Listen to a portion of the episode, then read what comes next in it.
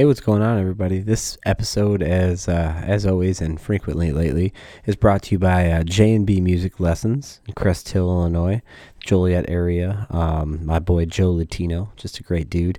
Um, you can find them at 2400 Caton Farm Road in uh, Crest Hill. Uh, they are basically all things music lessons. They do vinyl, they do instrument repair and setup, uh, all, all kinds of stuff. Uh, just a great little shop, family owned type deal. And, you know, he, he's done all my guitar work forever. So he doesn't charge a whole bunch and uh, they do a hell of a job with everything. And most of all, just cool people to be around. But you know, supporting local business like that, that's so important, and especially in the uh, craft beer world. I mean, you, you, you lean towards independent beer. So check out J and B Music Studio um, again at 2400 Caton Farm Road, and you can get them at J- the letter J, the word and, and then the letter B music.com. Uh, so yeah, dude, uh, crazy, crazy, awesome episode. Uh, such a great opportunity. So I have to start by giving a huge thank you um, to Sean Burns, uh, Evan Morris, and John Monaco over at More Brewing in Villa Park. Um, just getting wind through Sean, uh, the head brewer over at More, that that uh, Bottle Logic was going to be in town for Fobab, uh, which I knew they were going to be in town, but but they're going to be at More uh, the Tuesday before Fobab to do a barrel aged stout, um, to do a barrel aged stout uh, brew day. So I reached out to Brandon and Wes over at Bottle Logic, and wow, they said, sure, yeah, we'll do your podcast. That's cool. So I was on cloud nine today from uh, from the morning until uh, just right now, and I'm finishing the night with a with a space boots from More Brewing.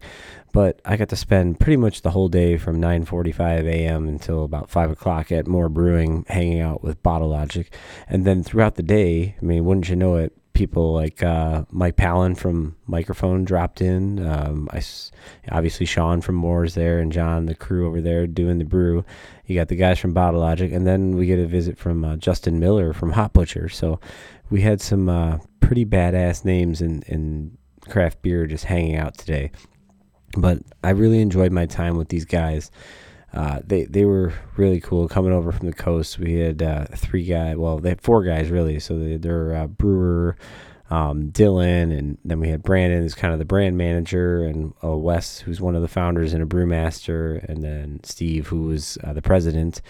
Just great guys, great conversation. We got to drink some of their beers, drink some of Sean's beers, and just kind of interact with some of these giants while they do a collab and talk and just uh, you know see him like a fly on the wall.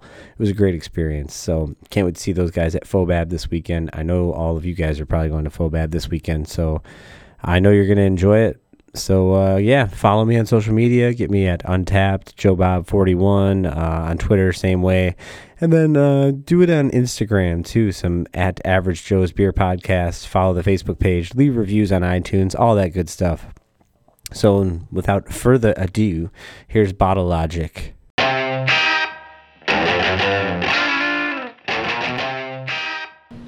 Okay, now we're actually rolling. I, I always want to say live, and then I'm like, this isn't being broadcast right now. It's not technically live, but welcome, guys. We have a we got a table full of. I guess can I call you guys Californians? Yeah, sure. Yeah, Californ- not? Californians. So introduce yourselves. Tell tell tell my listeners why you're here. Hey, I'm Wes, uh, the founder and brewmaster of Bottle Logic. He's- They're sharing a mic right now. you're gonna hear those little gaps. Uh, I'm Steve Napolitano, the president of Bottle Logic. I'm Dylan Mobley. I'm the head brewer of Bottle Logic. And I'm Brandon Buckner, and I'm the brand manager of Bottle Logic.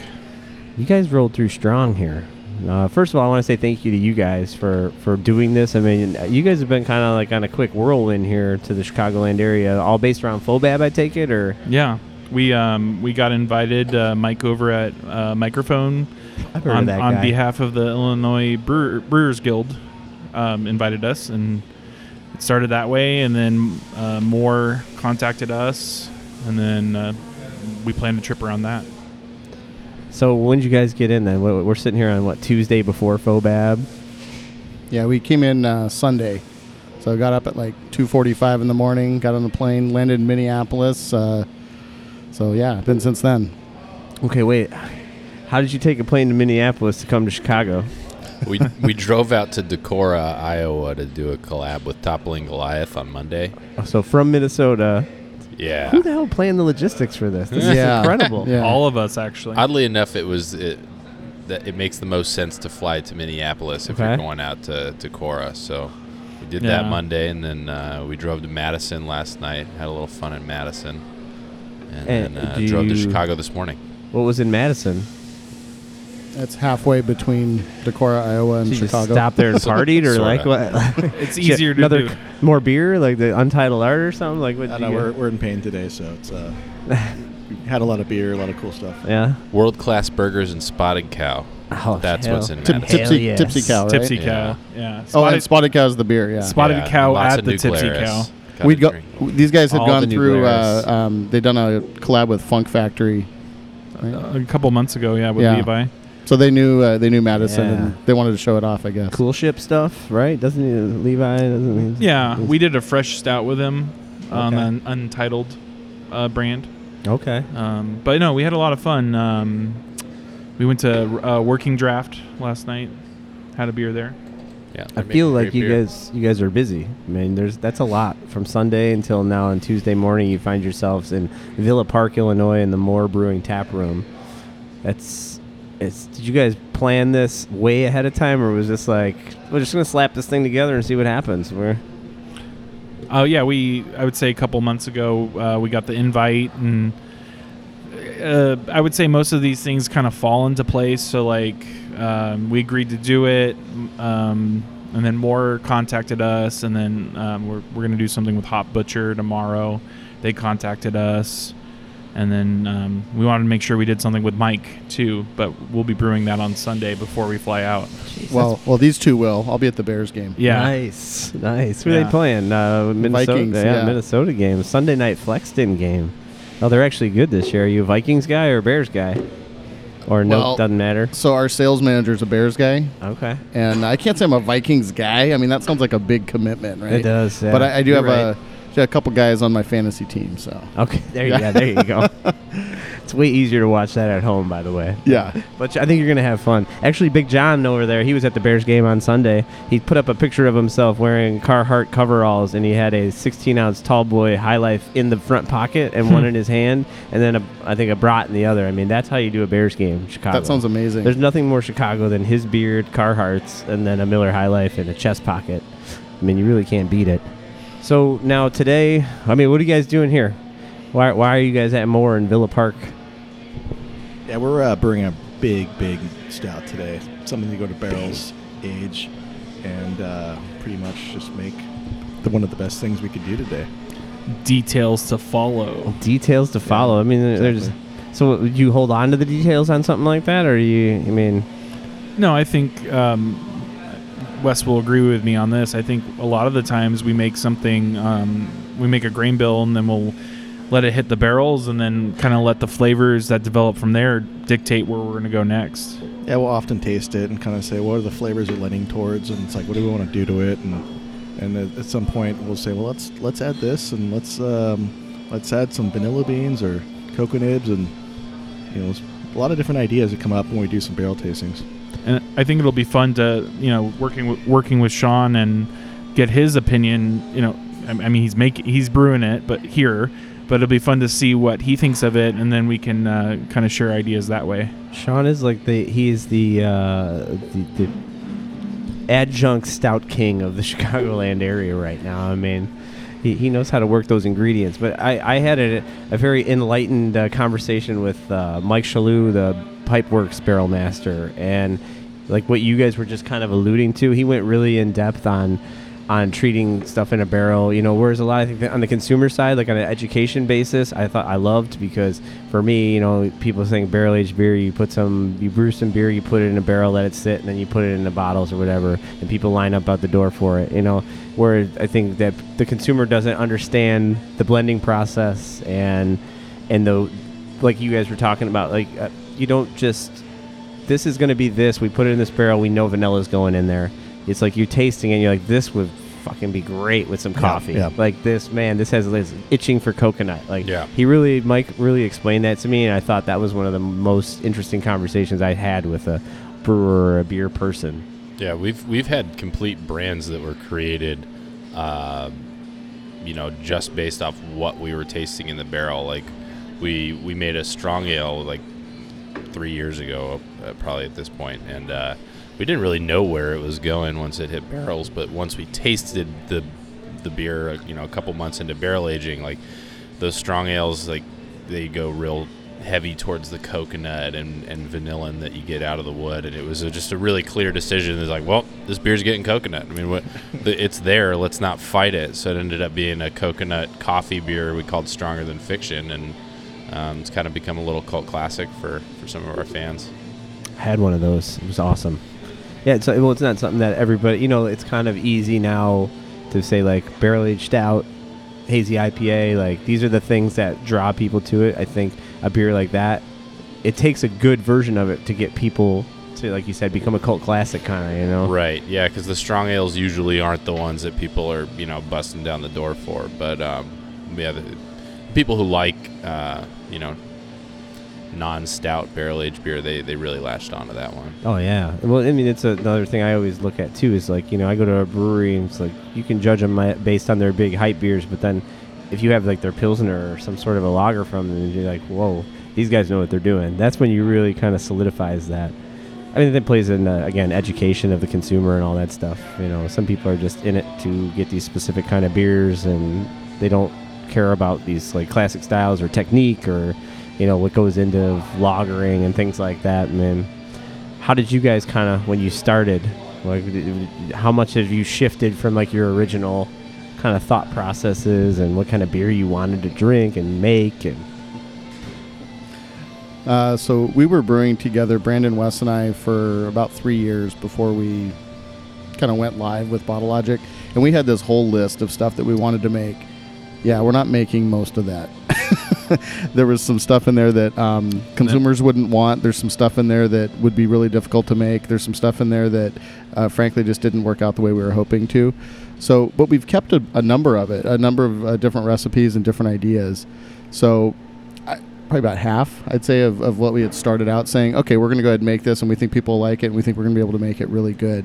Um, the barrel aging was pretty early on.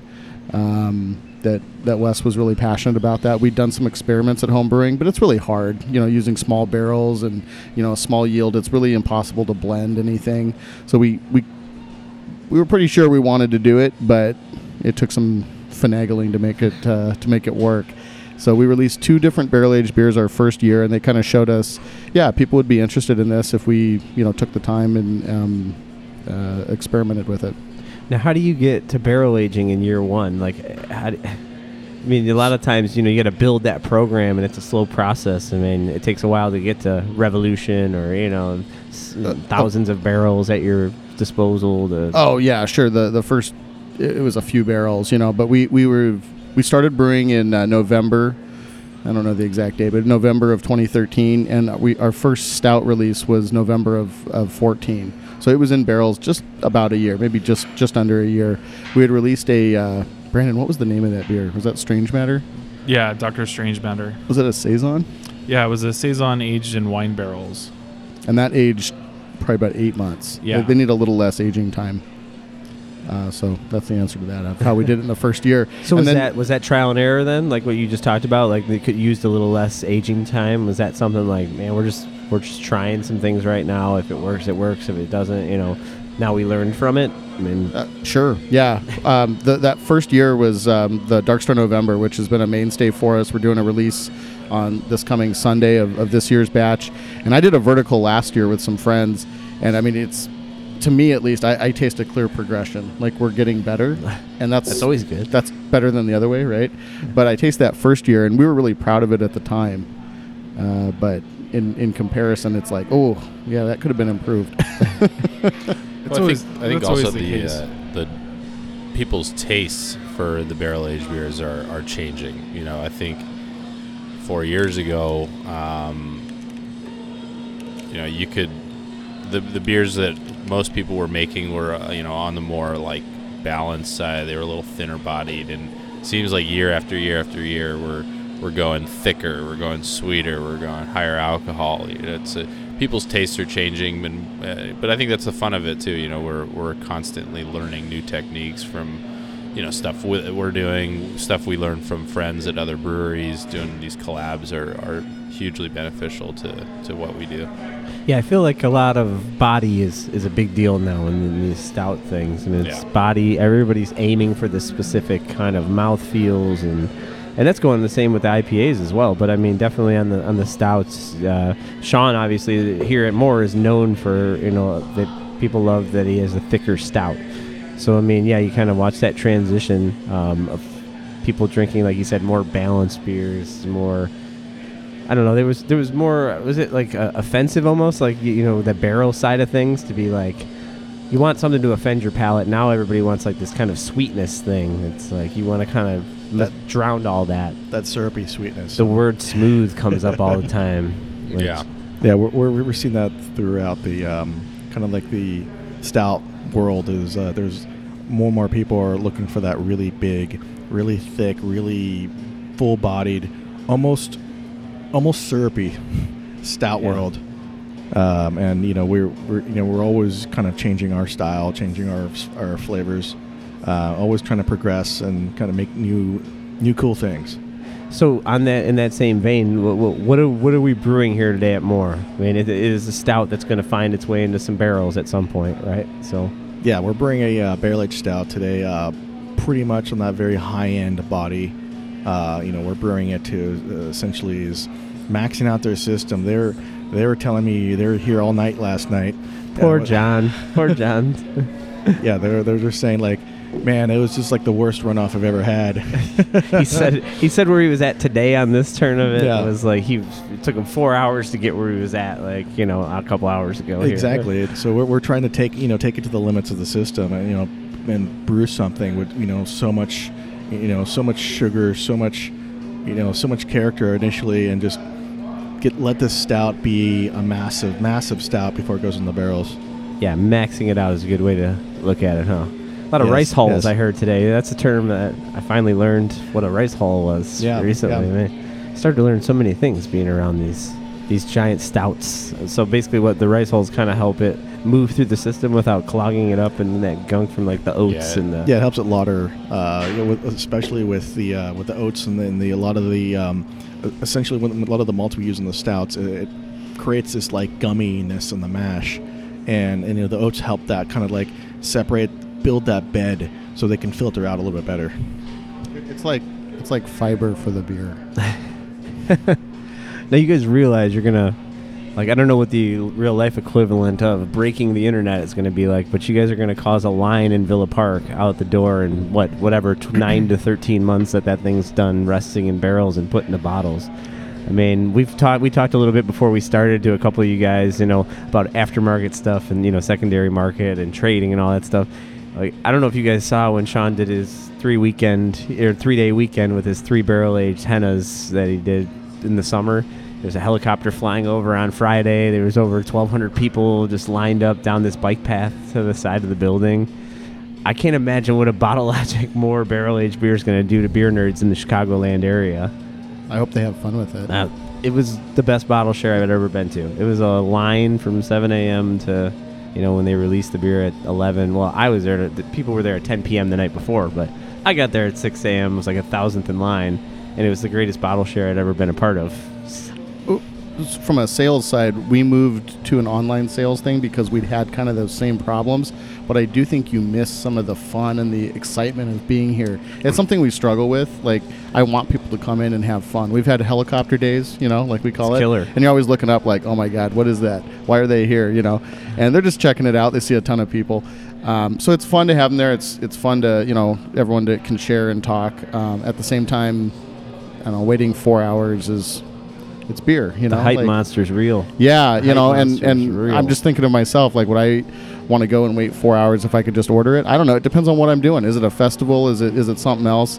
Um, where we are and looking around here, it's probably kind of similar. You know, we're not set up to have people, 1,200 people waiting around, and there's no infrastructure. There's no bathrooms that are out and about. So that's something that we had to think about. But um, really, really happy for Sean and and all the crew here at More for their big weekend, and um, looking forward to see what they do in yeah. Yeah, and a 12 huge, 12, huge 13 months. credit, huge credit for uh, the the Villa Park Police Department. I mean, they took care of everybody. They made sure people were just not misbehaving. They let people share bottles in line. They, you know, they kept everybody safe. They didn't bust anyone or anything. There's porta potties all down the bike path. Like, so they- th- wait, wait, they really shared well here done. publicly. Oh Like, yeah, the oh, whole that is day. awesome. Okay, I'm, that talk- I'm talking about three days in a row, starting at 10 p.m. that Thursday night, going into Friday. So Friday, Saturday, Sunday, they did three separate barrel aged beers. They released one a day, and this happened every single day that weekend, which was Dark Lord weekend too at Three Floyds. So people were like getting hammered here in the morning, heading out to Three Oh, no. Floyds, going to going to Dark Lord Day. But I, yeah, credit to the, the city and everything. They handled it really well, and nobody was upset about it. I, I'd heard about the release. I didn't realize that they were it was an outside, you know, like public type share. Yeah. Well, I mean, the uh, rules said nobody before Sure. 7 p.m. or 7 a.m. That's a city ordinance. So I tried to follow the rules, and I showed up, and I was a thousandth in line at Wow. 7 a.m. And then I saw the one guy was here at 10 p.m. the night before. I mean, so Sean and, and Evan and the, the guys here are always known for like they switch it up, but like like they've done the online thing. So you guys stick strictly to that online thing when you do your releases, like your bigger barrel age releases and Mm. stuff. Oh, yeah, almost entirely. I think we've done a couple small can releases on site, but uh, for the most part, it's online. We were getting some complaints from neighbors. Our city's maybe not quite as cool about some of those things. I was as surprised as anyone to see this Um, going down. They were just really cool about it. Yeah, well, it's fun to you know watch people have fun, and I think if you know the demographic of craft beer, it's for the most part not people that just want to get drunk and hang out. You know, they like they really want to appreciate and talk about this, and like that sense of community is really important. I wish we could do that. That would be really fun. Uh, we have done some festivals, but for the most part, the the actual bottle sales, yeah, they're all online. Yeah, n- I feel like I've never had a non-barrel aged beer from you guys, like because that's what comes here. You know, it's like the in the, the secondary market, in, or the people that are trading or have beer mail from their buddies. You know, it always seems to be like these. Do you guys do mostly barrel aged? I mean, like you said you said cans. Like I don't think I've ever seen a Bottle Logic can before. We do everything. I mean, um, I figured that, but you know, ignorant as I am, being you know this far away from you guys. yeah. The, I the think- I think- Berliners probably would be the next. Ooh, that sounds Yeah. sexy. We, I mean, I think barrel aged beer is probably about half of what we do. Um, and then you know we're doing plenty of hazy IPAs. We've got a core uh, West Coast IPA that we've had since the beginning.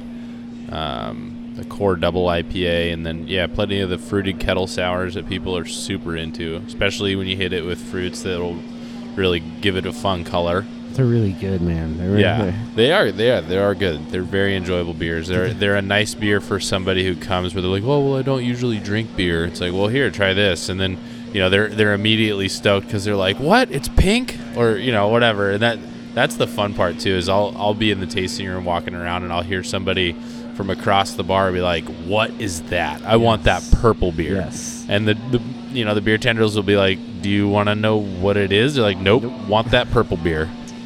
I'm guilty. I'm like the, not the color thing, but I'm the guy. I'm, I, like I don't buy it based off the color. I love Berliners, so obviously, if you want to jam a bunch of fruit in it right before you can it, I'm down to try it. But I'm always that guy that's like, God, look at the color on that. You know, Yeah. I'm I'm always like like aroused by the color. I'm like, damn, look at the color on that. Yeah, Like, no, it is. It catches your eye. It's fun. it fun. really does. So our artist, uh, our graphic artist who does all of our stuff, we've worked with him for over five years at this point. Um, he did a board game called Campy Creatures, and the idea is you're playing almost like these vintage monster cards. And so think like the Wolfman or Frankenstein or Creature from the Black Lagoon, but he's like reimagined it, and it's got this vintage sci-fi feel, which is totally running through our tasting room and our branding.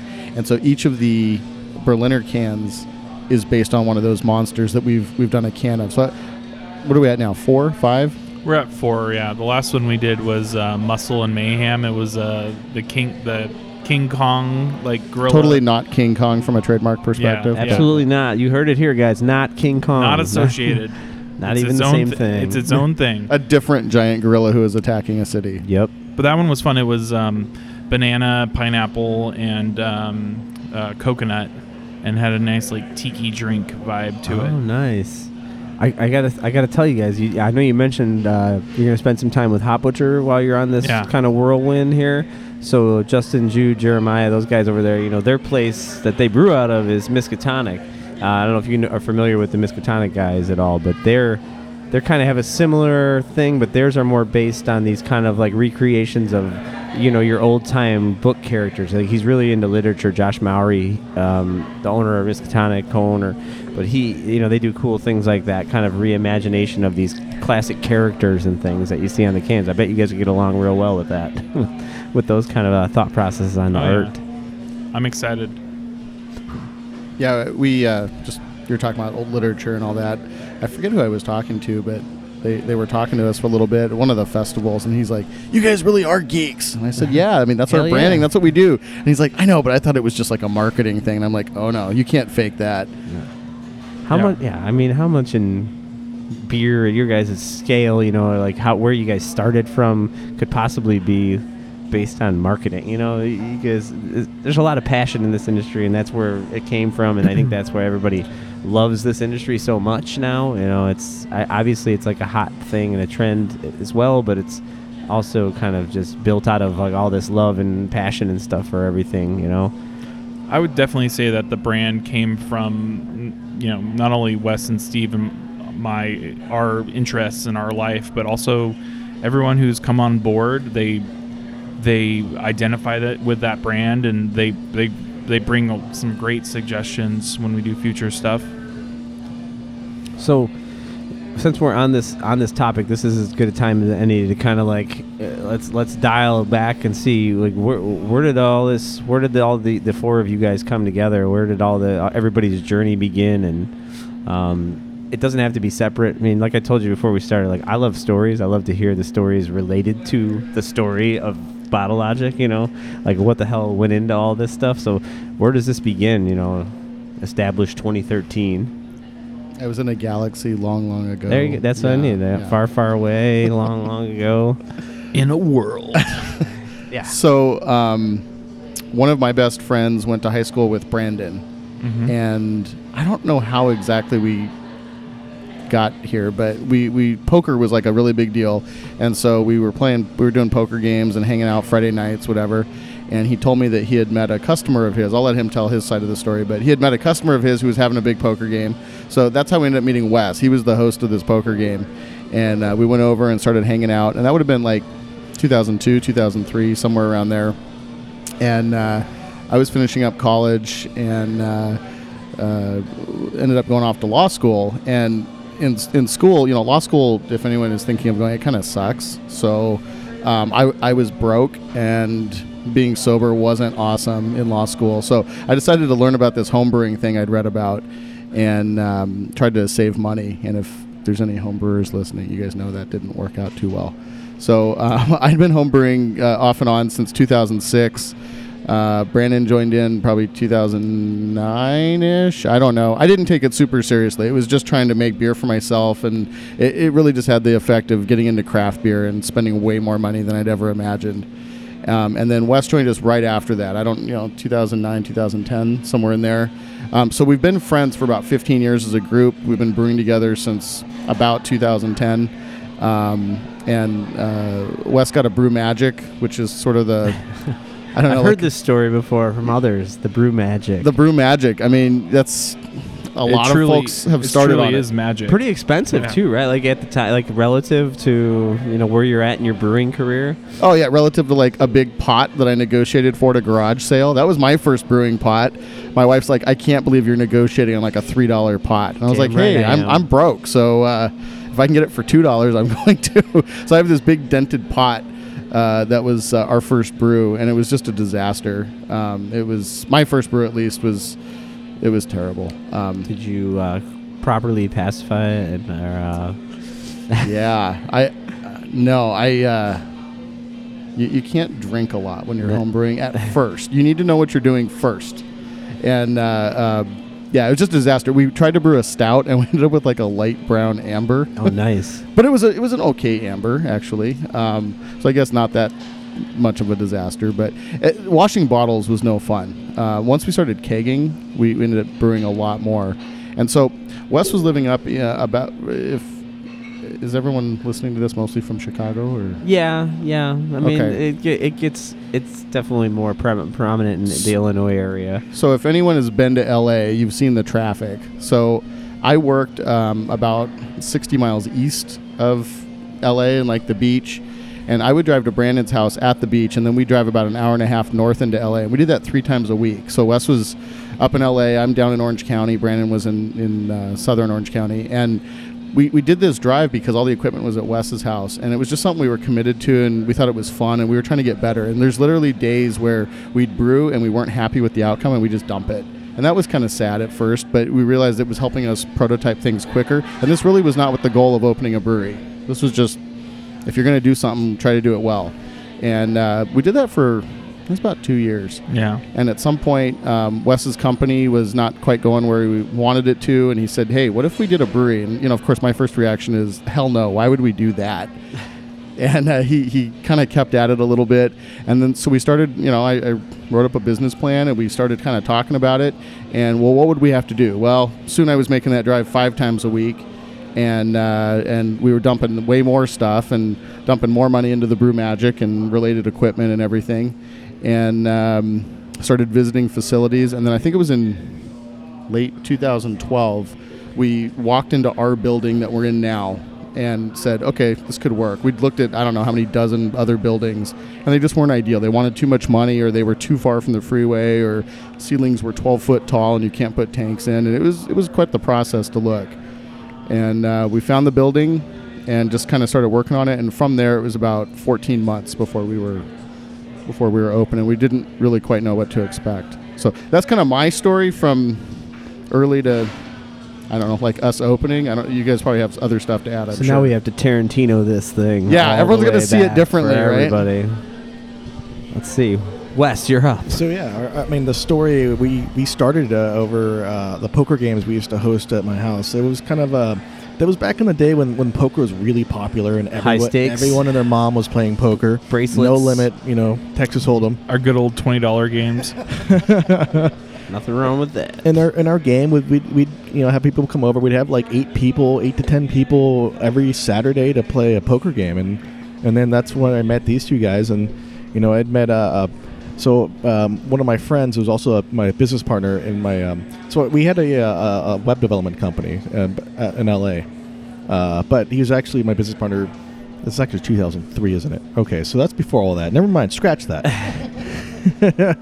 Uh, but yeah, so um, my friend had met uh, Brandon over at the airsoft shop, and uh, so they he'd come over. I used to own an airsoft shop. yeah, that was a really fun thing. Wait, what? Airsoft like the little BB gun? Yeah, What? yeah. Jesus, So I can't that- wait to get to that part Oh of the yeah, story. we'll get to me soon, Yeah. folks. So, anyways, yeah, we um, and so we, we did that for a while. And that's how I met these guys. And uh, the other, Steve had mentioned um, they were home brewing. Uh, they started getting the home brewing, and um, they had brought me in, and I'm like, well, this is awesome, but like my my software background made me go a little nuts. I'm like, dude, I got to do this. I got to do this right. So I'm like, okay, I'm going to buy the equipment and actually try to make really great beer at home. And of course, you know, as Steve had mentioned, we're going to save money on all this beer, and that never happened. I think Yeah. you know, my garage looked like my garage looked like a nano brewery uh, at that point. I had glycol, I had a bunch of f- uh, conical fermenters, and you know, we got to the point where it's like, wow, this is, you know, I, I think we're going overboard in this, and I th- and we get to the point where I, I'm really sorry. I have to interrupt here. So I just want to point out when Wes is saying this, he's like kind of understating this.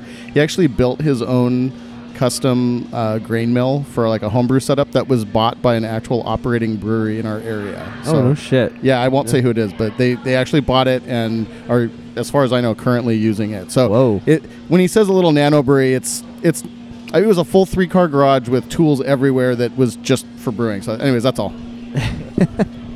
yeah, but uh, so we, His humility. His humility was coming through. See? And we, we got to the point where we, you know, Steve, you know, Steve and uh, Brandon be coming over uh, three or four times a week, and we'd start some of these brews at like 9 p.m.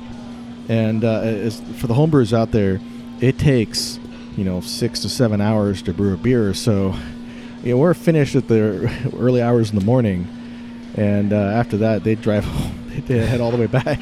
yeah. That's like when like the freeways they would have like remember the freeways Uh-huh. would used to be closed. Some Always points. closed every night. Yeah, and we had to take side route, routes home to my to my house, and then Steve would have to leave from there. So that Uh, sucked. Yeah, but so at some point, I'm like, I was getting to the point I was getting a little burnt out uh, with web development in LA, Uh, and so I was a partner at the company, and so I'm like, well, let's. I want to kind of want to leave. I'm gonna p- I'm gonna split ways, and then I'm like, I can like I can use that. We can start up a brewery. We can you know change, you know change paths, and and Steve and Brandon like maybe we can actually do this. You know, and we were, I think we made that decision point where like driving to like one of the Firestone Invitationals. we're like, let's do it. We're gonna we're gonna start a we're gonna start a brewery. What are the Firestone invita- Oh, the J- Jesus, the brewery Firestone. Okay, so the, It's w- it- were these like uh, homebrew contest type things, or It's like a big. Um, it's their big festival they do every year. It's an invitational, so it's a good good way for craft beer fans to enjoy like uh, Cigar City or Oh, Surly okay, right, or right. Side kind of like Project. Microphobab's going to be. Yeah, you know, uh, kinda, exactly, uh, yeah. but not quite as yeah. They always have the breweries bring like one fresh beer and one fun barrel aged rare beer. Pretty. Bu- is it a pretty big? Oh, big- yeah. Yeah, I it's- mean, it's- with that it's their scale, massive. yeah, I would imagine. Yeah, th- those that that event sells out in like seconds. So you're driving to that thing. we're, uh, we're, we're driving to that thing, and, and I think I I think you know I turned It's turned like to a Steve. five hour drive. yeah, and I think like let's let's actually do this, and I think that was the point where we started seriously thinking about it, and I think the very next week we started looking around buildings in our in our area, and it- Steve it- had a business plan like a week after, like, ready to go. yeah. So But the yeah. reputation of California and that area specifically in traffic wise, like how important was that to you guys? Like you, you mentioned, like the fr- this one wasn't by the freeway. Like Yeah, you it's, drive uh, everywhere there, right? I mean, just for like the Illinois folk that may not be aware of like the uh, stigma that is LA traffic. yeah, uh, cars are pretty pretty prevalent in uh, in California. I mean, you you can essentially spend 45 minutes driving like you know six miles. And I just want to point out that so we've been for our current brewery, you know, working on a, a, an expansion, and we've been working on it hardcore for about a year and a half. And the holdup has not been the beer, it has not been money, it has not been the people, it's been parking. And so, like, this parking is like no joke. They take it so seriously. It's like the bane of my existence at this point, and it's frustrating because we just want to make beer to you know more people, but it's it's parking. And so, yeah, the the traffic and the parking and the location it was really important. and it's not like um, you know 20 parking spots. We're talking like a short number of extra spots that we don't have, and like trying to make up make that make that up some way. It's pretty funny. Yeah, I think it's the 20 parking spots we don't have. I think that's what the, the biggest fight we've been having. That's Yeah. bananas. That's the thing people don't. Yeah, people don't see like behind that curtain very often of what it Mhm. takes to make something like that happen. Exactly, and uh, but yeah. Anyway, so we, we opened up after you know the a year was like a year or year and a half, right around there, and um, and then yeah, we just kind of started just brewing, you know, trying to go to the plan we had set. But as everyone knows, you never go to plan, so it's you know, things always change. Oh, you don't set timelines and budgets and things, and they all just work out. Oh, we, we tried, and you know, What the hell's we- going on over it's there, like after guys? like, after six months, we kind of like threw it out and just rebuilt it. Get it together. All right. Oh, I lost my monitor. All right. So now what? Now where's the next? Oh, so Where's yeah, the Where's the next piece to this puzzle here? Yeah. So I know, right? Um, The airsoft master. I used to own an airsoft shop. Uh, it was just something fun I got into at the end of uh, end of my high school career. what year was this? Um, I opened the shop in 2003. Oh my god! Well, I just I, it's funny that that that be the date because I went to college in that same time frame, and all the guys in the apartment building that I live in decided to get into those as well during yeah. that time. We have this really long like handy cam shot video. Uh, we called it "Don't Bring a Knife to a Gunfight," and Oh, it's yeah. just set to like Metallica's "Master of Puppets" and just a great montage of people just getting blasted with these Oh, different yeah. airsoft rifles.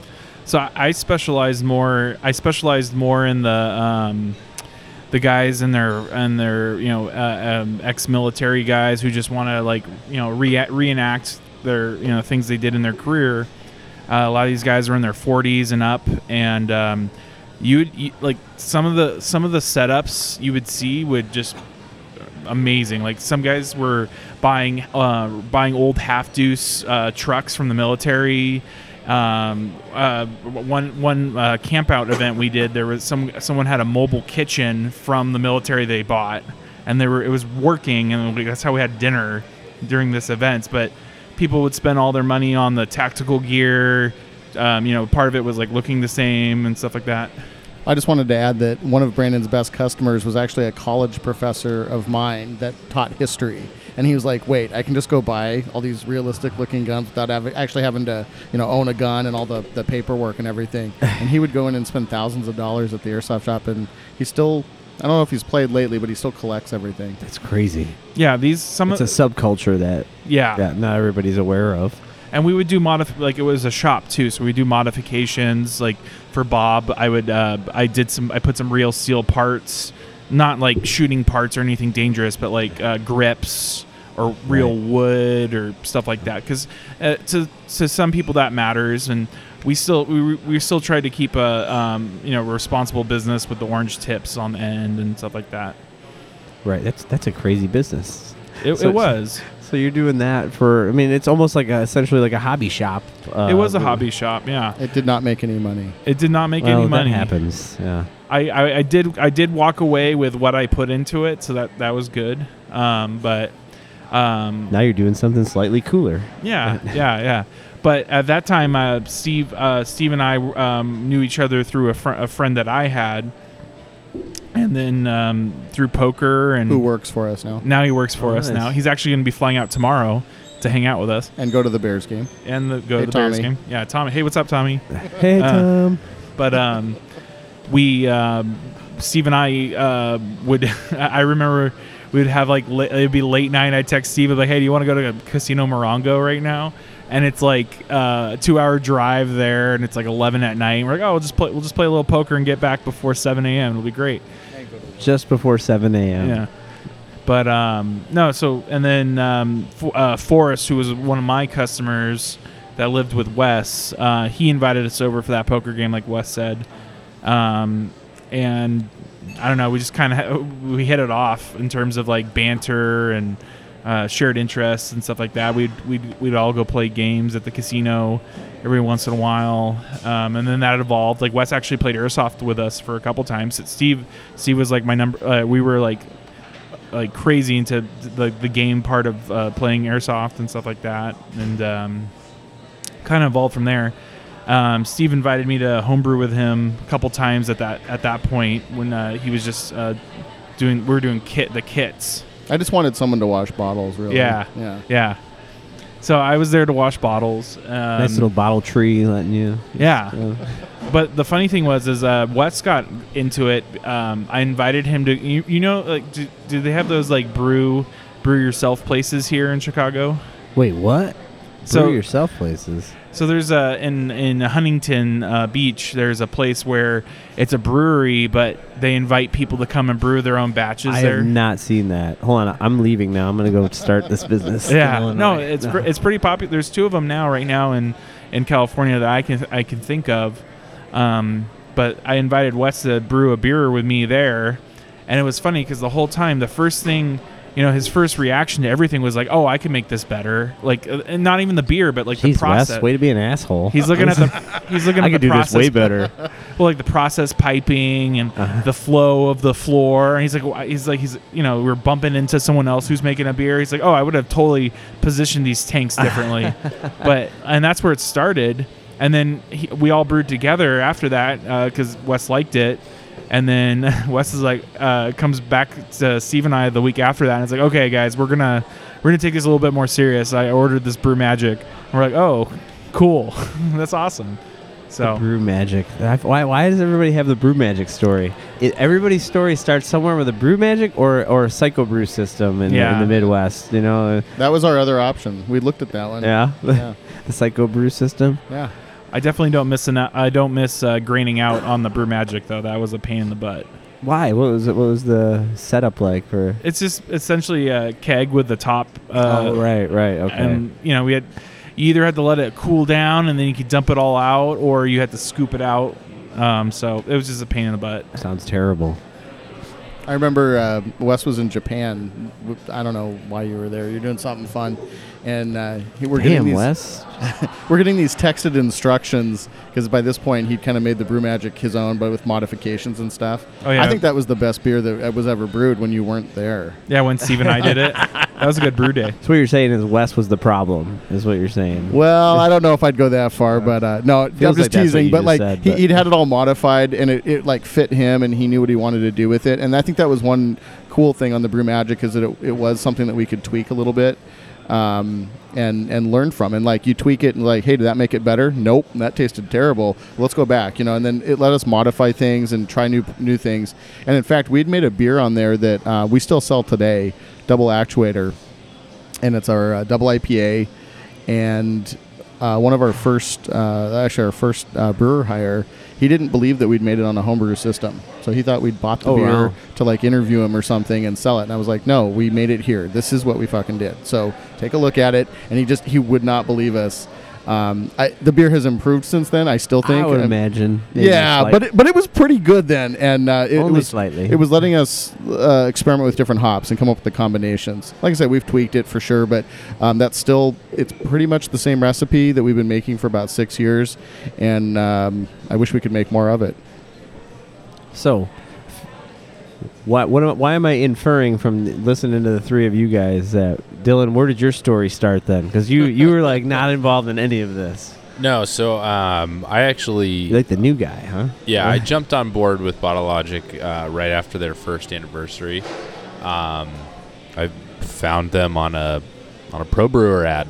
I um, I got my start in beer. Well, Steve? I just have to jump in here. So So he raises his hand. Too, I know I want to be polite here, but so Dylan had actually applied to work with us before we were open.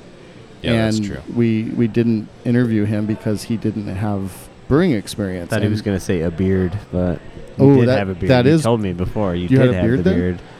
Not not then. Not at that point. I don't think I've seen you with the beard.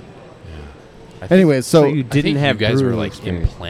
Yeah, no, we were still in planning, and you had applied, but th- I was like, well, I don't know, you know, where did this guy brood, and you know, and then after that is when you went to Siebel and well, y- your whole story. But Yeah. I just thought it was really fun that when he when he had applied and we were looking for someone and came back that had applied before, and that kind of shows like, yeah, I really want to work with you guys, you know, and that's I don't know, I think it's awesome, Yeah. personally. So um, I uh, I was like everyone else. Well, I think like most people who got into brewing, uh, it, it started with with home brewing. I had a little bit different of uh, uh, you know diving into homebrew. Um, I I was really interested uh, in brewing, f- mostly because of the craft brewing industry. Like, I, I loved the beers, I loved the brands, I liked the the general vibe of, of the industry. You know, kind of the champions of independent business and just doing their own thing. You know, bla- blaze your own trail. You're like Um, speaking to my heart right now. I, I almost have a tear ready to come. out. like it's uh, so so. Get, before you keep going, like, give me a time frame on that. So like, this is well, where, where are you at? at 2007. so at this point, you're just you're into craft beer at this point, man. Yeah, I mean, I You're trying to find a way to get into that industry. Right. Yeah. So all through college, you know, I um, I was the the guy in college who, you know, the friends would go get a thirty rack of Bud Light, and and I'd I'd parcel off down the aisle and go get a six pack or two of something decent. Dylan's going to get his weird beer again. Yeah, exactly. Yeah, I'd rather have like four or five, you know, h- higher alcohol beers in a night than like twelve Coors Lights. Yep. Uh, so that's kind of how that started. I, I'd always been really into cooking, so it was kind of a natural progression to figure out, like, all right, like, why is this beer so good? So I, I started looking into home brewing. Um, I read like three or four books before I even bought anything, and I uh, it was funny the the homebrew shop where I got my start. Um, this guy Gary, he's great. I mean, he's super helpful, but he's the only guy like uh, or a salesman. You know, technically he's, he's trying to sell stuff out of shop. He's the only guy who has routinely talked me out of buying things. Like, so I go in No, there. no, no, you I- don't want that. You don't yeah, want that. no, I was ready to drop like like seven or eight hundred dollars on like a full all grain system. Like you thought you did your research. You're like, I Yeah. got like that's like what I do with like a fucking appliance or like a TV. I go in there, I'm like, I did all my research. Then the guy's like, I wouldn't buy that one. Like, Yeah, no, no. So I was There like, three I, I know what I wanted. I wanted to get a 10 gallon all grain system. So I was ready to buy a couple different stainless vessels, some like a Rubbermaid hot liquor tank. And he was like, don't do that. He's like, go, go. He's like, buy, buy a five gallon kettle. And get an extract kit, go home, and make sure you like it. He's like, because some people get into their first batch and they they're like, this is not for me. It's you know a lot of cleaning, a lot of sanitizing, takes a long time, and you often don't like the result. He's like, he's like, get some buckets, get a kettle, do the kit. You can, you can come back if you want. He's like, you're gonna need a kettle, which the kettle he t- he pointed me towards, I I ended up replacing like a month later anyway. So I, I brewed like three or four extract kits before I uh, went back. I was like, all right, I get it. I'm cheating. Time to buy the all grain kit. So uh, I dove in, and I was just obsessed. I uh, I was probably brewing like three or four batches a week, which uh, anyone who Whoa. home brews, you know, like you can't drink that much beer. So what do you do? Oh, I'd take it all the way through to bottling or kegging. I, I bottled I bottled a lot. Uh, even when I got my kegging system, I'd still you know I'd run out of room in the kegs and then bottle one. Why And, bottle uh, so much? I'd, I'd give it away. pain in the ass. yeah, it's a pain in the ass, Just but it's easier to give to friends. so ones that would taste really good in the fermenter, I'm like, all right, we'll bottle this one and I'll gift it out. Um, you know, but but I dumped a lot of beer because I'd I'd have something that's ready and it's like, well, I want I want to brew again. I need the fermenter, so I I dump whatever was left in a keg and rack that one into a keg so I could free up a fermenter for my next brew. Yeah, I, I just I wasted tons of money. That's a sickness. Yeah, That's yeah, I was yeah. My my wife uh, my wife's awesome though. She she was super supportive through all of it. were you married at that time? At 2007, not at that or time. you just no, dating no. her? So we, we were dating but living together. Wait, can I um, time out real quick? You two, if you want to get beer, you can get beer. Don't worry. Don't don't be worried about the sound quality or anything. If you want to get up and get, you guys have empty glasses. You can get a beer. They're all looking like, wait, what? They want beer. they can get a beer. they want beer. I hate to be like, hey, snap, snap, bring us beer. Yeah. but- If you- Um, no, I'm all right. Thank you guys. so, So so she she's being cool about it. yeah, wife wife was super supportive. She she liked helping out. She liked tasting the the new creations and uh, and it, so you know for work at the time I was coaching water polo. Um, Wait, what? Yeah. So I, I, I grew up playing water polo. I uh, I ended up at UCLA playing water polo there. Definitely Um, the first water polo reference on my podcast in 60 Well, plus go. episodes. I'm Chicago's impressed. actually not. It's not a horrible water polo scene. Really? You guys had, yeah. There's some good. Teams I didn't even know we here. had pools here.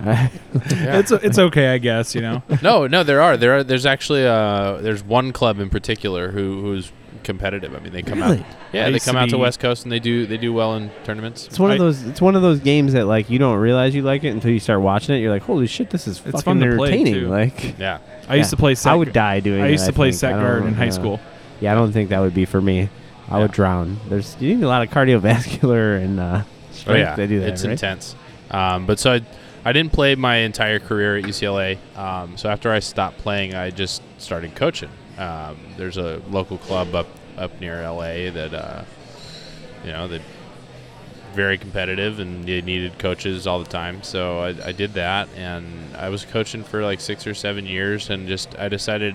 Uh, it was right around the time my wife and I, you know, we, we got engaged. We were planning the wedding, and I'm, you know, we obviously wanted to start a family, and I just didn't really want the schedule of uh, of a coach. You know, you just you're, you're not at home very much, especially with with water polo. You're traveling all over the place. Yeah, well, yeah. Every every weekend you got tournaments. You're you're you, we were at the pool every day from like 2 p.m. to 9 p.m. because we were running high school practices right after school, and then high school practice would end, and we'd immediately start holding our club practices for age group teams, and so it's just it's busy. Um, but it, it allowed me to brew a lot because you, you know if I didn't have a morning practice to host for the high school team, um, I didn't have to be at work until two. So I'd get up early and I'd I'd brew a batch of beer, get it in the fermenter, and then drive drive to work. It's a long Um, day. Yeah, yeah. Uh, it was fun. I loved it. So I got to a point where I was like, all right, I don't want to coach. What do I want to do? I was like, well, I'm still really into this brewing thing, and it seems to be gaining a lot more traction. There are more breweries opening up in our area. So first, I tried to uh, I tried to just get a job at a brewery, and everybody either wanted experience or education, of which I, I had no professional experience. I had plenty of homebrewing experience. Do you mind if I jump in on you for Sure. a second? So, so the time frame that we discussed. So, how old are you at this point? Like, uh, where are you? Like early Oh, twenties? man, I Like- was twenty five. So 25. This is 2000, 12. 2012ish.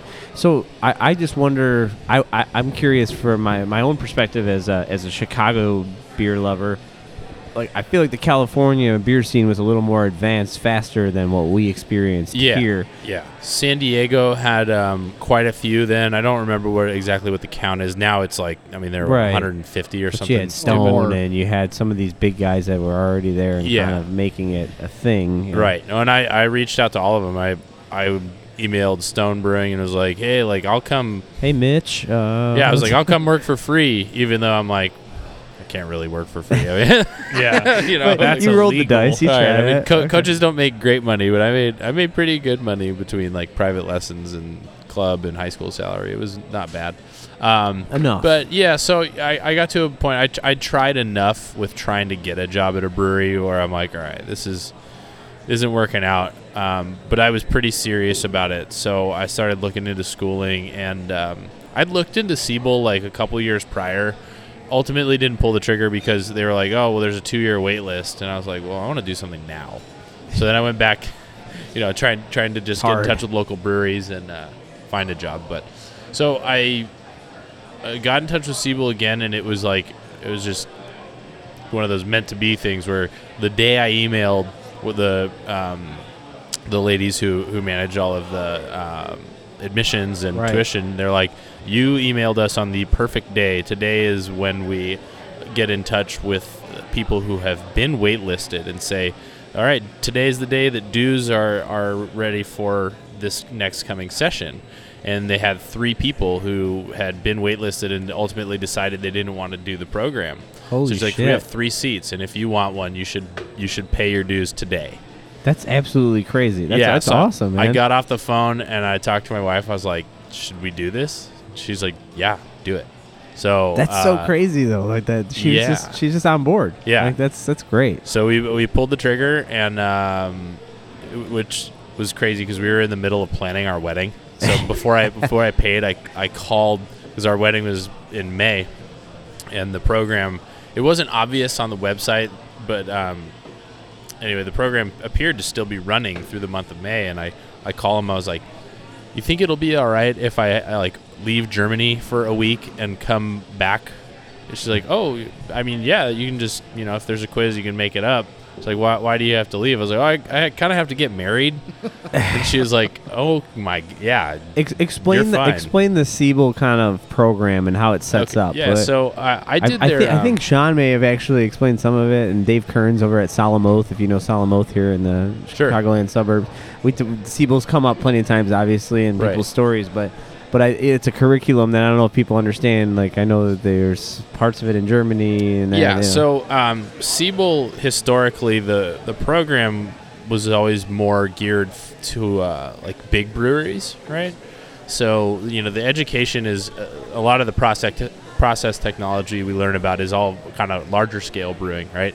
Because the for for the longest time, I mean, I think I was the second class where the the dynamic really started to shift, and it became more like younger people who they they want to graduate and get a job in craft. But before that, what it really was was like a lot of employees from Budweiser and Miller and Molson would send their their current employees there, and you could you could take the course in modules. So you've got like the the concise course, which is two weeks long and then the next one after that is the associates, which is an, an additional four weeks. So the these companies could send employees for like two weeks one year. They'd complete the first, do the second module the year after. So over four years, you could compile all the modules for their master brewer degree. Or you could do what I did, and I just I did the master brewer program in one shot. It's it's over about six months. and uh, is that all that time take place in mul- different places, or No, like so- physically, or? Uh, so the first uh, six weeks, which is the concise and the associates, is in Chicago, and then you go to Germany for uh, the first four weeks m- comprises the, the international diploma, and then there's a, an additional eight weeks in in uh, Munich for the master program. So how did you approach that? I mean, uh, you're, you're, you were you born and raised California kid, like Yeah. or- and then you said you spent some time in Chicago then. I mean, Yeah, the place you're sitting uh, right now. I mean, did you have fond memories of the area and that too, or Yeah, I lived. Uh, I lived in a Homewood Suites in River North for six weeks. Which living in a hotel for six weeks so is weird. Yeah, It's weird. Yeah. Some people there. It got um, weird. They did. Uh, not Airbnbs, but there was a there was a couple places where it was like you could basically rent a room. It was like a shared uh, apartment, but it was through the school. Like the Yeah. school had this contact. almost like a dormitory that they outsourced or They- something. They had a couple different options um, a- as far as like deals that you could get through the school. Like I got I got a pretty significant discount through Homewood Suites because of the school. oh, okay. Yeah. So I I don't know ultimately why I decided to do the Homewood Suites, but I I don't know. Uh, I had free breakfast every day. I made really good friends. Continental breakfast, bitch. Yeah, I, I made really good friends with uh, this guy Pete Kalinich, who's the uh, What's up, Pete? he- he's the head brewer at Yuengling. oh no shit. Yeah, so- I love a good Yuengling, man. Me, me and Yuengling Pete had breakfast with the uh, every every morning there at the Homewood Suites. That's It was- amazing. yeah, it was So- cool. So this year at the Craft Brewers Conference, we drank a, a bar twice, a, a dry twice of Yuengling. So yeah. Our, our group went in and it was just ordering Yuenglings until they ran out, and then they had to restock, and then two days later we I went love in. that beer. Yeah, we do, man. and we can't get it in California. So No, Yeah, we it's- can't get it here. I mean, you can get it. You have to go to Ohio or go, you know, to wherever, you, Pennsylvania, whatever the hell you, you know. Luckily, my father-in-law's uh, sister, so my my wife's aunt, she, her she married a guy who has a brother in Cleveland. So every time he goes, he brings back a half barrel of it for my f- father-in-law's uh, kegerator. It's damn good. beer. Yuengling, baby, Yeah. it's great. I Damn love good. uh, last time I was in Boston, and you don't just you don't just say I'll take a Yuengling. You just say I'll take a lager, and like people know what you want. There- yeah, there's no uh, there's no confusion there. Yeah. It's just yeah, that's what we're gonna get you. I mean, even like we go to Myr- Myrtle Beach every once in a while. They they have it down there, and I'm like, this is a treat. It's a nice little treat. Yeah. And what, like around here in the Chicagoland area, like uh, for example, you guys are going to be part of Microphobab. So uh, Mike Paleen uh, over at at Mikerphone, he uh, did his smells like a beer fest this year. Instead of doing the Pale Popper Day, did smells like a beer fest. Sixty breweries came in, crazy awesome festival, like 500 people. He had Miller come and deliver High Life six pack bottles for everyone's station. Like so, when everybody arrived to set up, they had a six pack of High Life waiting for them, you know, at the spot. So all the brewers in this area, they just love High Life for some reason. So you know, like Yuengling for me, that's that beer for me. You know, Oh yeah. That's my that's my lawnmower beer. That's what I keep in my fridge at home. the High lawnmower beer, right? Yeah. Right. So how do you how do you procure it all the time, man? High Life? No, oh High Life. Okay, you're talking about. Oh. High, I thought you were talking about the Yuengling. No, stuff. yeah, we don't get Yuengling in California. Yeah. I wish we could. Yeah. yeah. Like I said, tell tell when, when we get done, tell John, the assistant brewer, you know, Sean's assistant brewer over there. Tell him to show you the picture of him at the Bears game on Sunday with his two tall boy highlights, one in hand, one in chest pocket. That's That's funny. that's how you do it, man. That's how you do it. I always like the um, my Hosen story that you tell. from Oh school. yeah, that was amazing. Oh, he's got like a party story that he's known yeah. for. It's fu- So it's pretty the- They're like. Dylan, Dylan, please tell the story. the, so the, when we were in Munich, and the uh, there there was a group of guys who were just doing the international diploma. So at the end of that first four weeks, they were done. They were going home. So we uh, we had a big party. We got a uh, a cask of lager at, at one of the beer halls there. You can you can get like a wood. It's a pitch line wood cask, and then you've got to hammer a. I, a I'm already lost. Pit, what pitch line wood cask. What is? Yeah, uh, so it's like a classic way of of uh, storing beer. So it's it's a it's made like a barrel, right? Like a wood cask with metal hoops, but they line the inside of it with pitch. It's kind of like a tar. Yeah. reasoning? Any reasoning or? Uh, you they, What's it uh, you do? don't actually re- get any wood flavor. It's traditional. It's just like a though. it's a water resistant barrier, basically. oh, okay. Yeah. Okay. So just imagine this beer hall with like a table that we're sitting at right now, and this you know a server comes up and puts it right on the table Yeah, for you yeah. to have serve, but you have to tap it. Yeah, So you the gotta, guest has to like tap you it. pound the hammer in it. Yeah, you Like, got a okay. hammer and you got a brass spile, a brass faucet. Yeah. And you're supposed to kind of line it up. I, that's new. Yeah. You're like you're learning me things, brah. yeah, you're supposed to line like it it. up and just give it one good whack to punch through, and Yeah, it'll, you never it'll tap. break the seal, tap. Never tap. No and- tap tap. and uh, shirt up. And this guy Jesse, Fucking He- Jesse. Jesse just uh, He yeah, tap he, tapped. he was a little apprehensive, and so he broke the seal, but he didn't make a he didn't make like he didn't seat the faucet, so there's there's a, a geyser of beer oh, look, going look at everywhere. celebrity Mike Paleen right there. There he is. We Oh, should yeah. we should we should uh, yell at him. Sorry, no. So, so he didn't seat the faucet all. He didn't No. give it his all. No, he didn't give it his all. He uh, he was timid. Did you were you you were sitting there witnessing this? I was on the other side of the table watching the whole thing. Were you- this this German dude. Was it like slow motion for you? Like, oh, he didn't get it. like, Oh yeah, we all we all got some epic pictures. The uh, the the waitress, her hands are up in the air, like squinting her eyes, like beer just oh.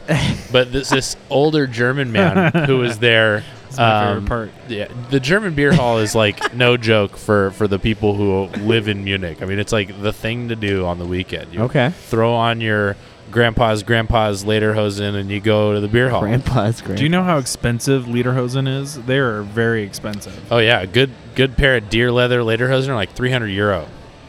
Damn. Yeah. You keep anyway, that in the family. So That's this guy's shit, like you do. he's like 60 Ball sweat and all. You keep it all in there. yeah. Yeah, 60 70 year old man, he just he flies up. He's standing and he just screams. He's like, "Ah, mein Hosen." And translating to, oh, my pants. oh my pants. what the? F- He had beer just streaming like down his back, down his butt crack, probably out his lederhosen. Just oh Jesus. we were so we felt so bad. We we basically I think we made it up to him by saying that they him and his table can pour beers out of our cask like all night. all night, free, free beer. Like Because that's a lot of. Vo- it's a big volume of beer that you. it was a lot yeah, of like beer. how? Yeah, how many people do you need to have with you to like it was a, it was a 10, make it a worthwhile purchase? it was a ten gallon cask. What? Yeah, Yeah. a ten gallon cask. We finished it pretty quick. With how many people?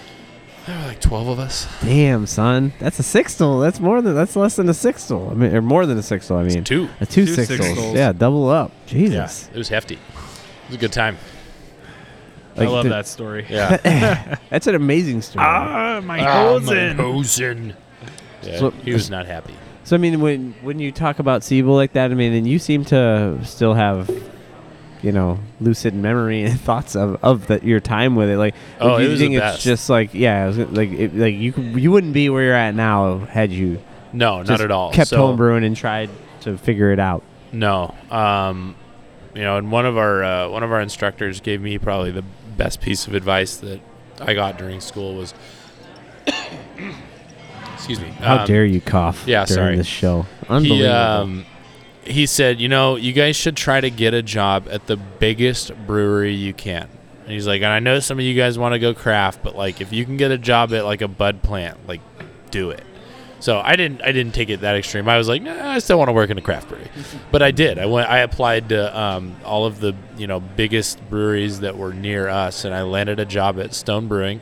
Uh, so I got my start professionally there. Uh, worked my way up through the cellar, uh, centrifuge and filtration, and ultimately to the brew house before um, my wife and I decided to start a family, and I, I needed to get a job closer to home because I was driving from Long Beach to Escondido. It was like 800 miles a week. is 80 mile one ways. Eight hundred miles a He week. He was doing Yeah. a graveyard Fuck me, shift dude. too. Yeah, it was crazy. Yeah, What? yeah, Th- I worked what- all- Didn't we all the talk about love and passion earlier? Didn't we talk about? yeah. that?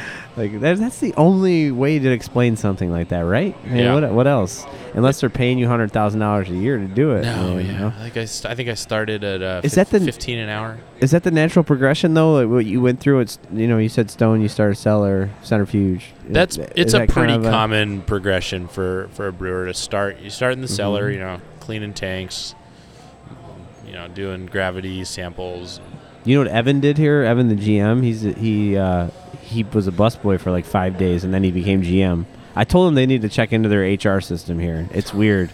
Sean was a host at one of the restaurants at the Ram at one point, and then he was the head brewer. I'm like, what? What? Are, what's, what are you getting these interviews? There Like, se- what are you guys doing here? Seems to That's be a lot of people from the Ram and uh, opening up breweries or being part of a But brewery. yeah, Sean was kind of paired with Justin over at Hop Butcher for a while, and then Jude and Jeremiah plucked him from the Ram after Sean left the Ram, came came here. Man, it's a It's uh, I like to hear the the tight knit family staying together like that. they are like uh, I always I, they, they hate you know because I'm I'm such a fanboy you know I'm a big fanboy of all these breweries like More and Mikerphone and uh, and and Hop Butcher in the Chicagoland area and it's like I always tell them and they hate they probably hate it because I'm like you guys are like baseball cards for me like you guys are like the uh, That's a that's a good analogy. so recently, you know, like uh, I did, I did a, a full episode during a brew of seven breweries coming together for a collaboration. These guys are all friends. It's Workforce Hailstorm. Sean was a part of that from More. Uh, uh, Flesk Brewing, uh, so uh, Brickstone in Bourbonnais, Illinois, and the, they all came together. And they made a giant stout, and they called it "Surrounded by Idiots." You know, and they let me come and hang out for the brew day. Do we did a live show? We rotated people in and off the mics, and it was like I told them, I'm like, this is like the all, you know, the, the brewing all star team for beer nerds. You know, people don't realize that uh, some beer nerds are so deep in the world, and especially like for me, they love the brewers like they love an athlete. Like you know, they see and they're like, man, I really that guy give, makes the thing that I love the most. You know.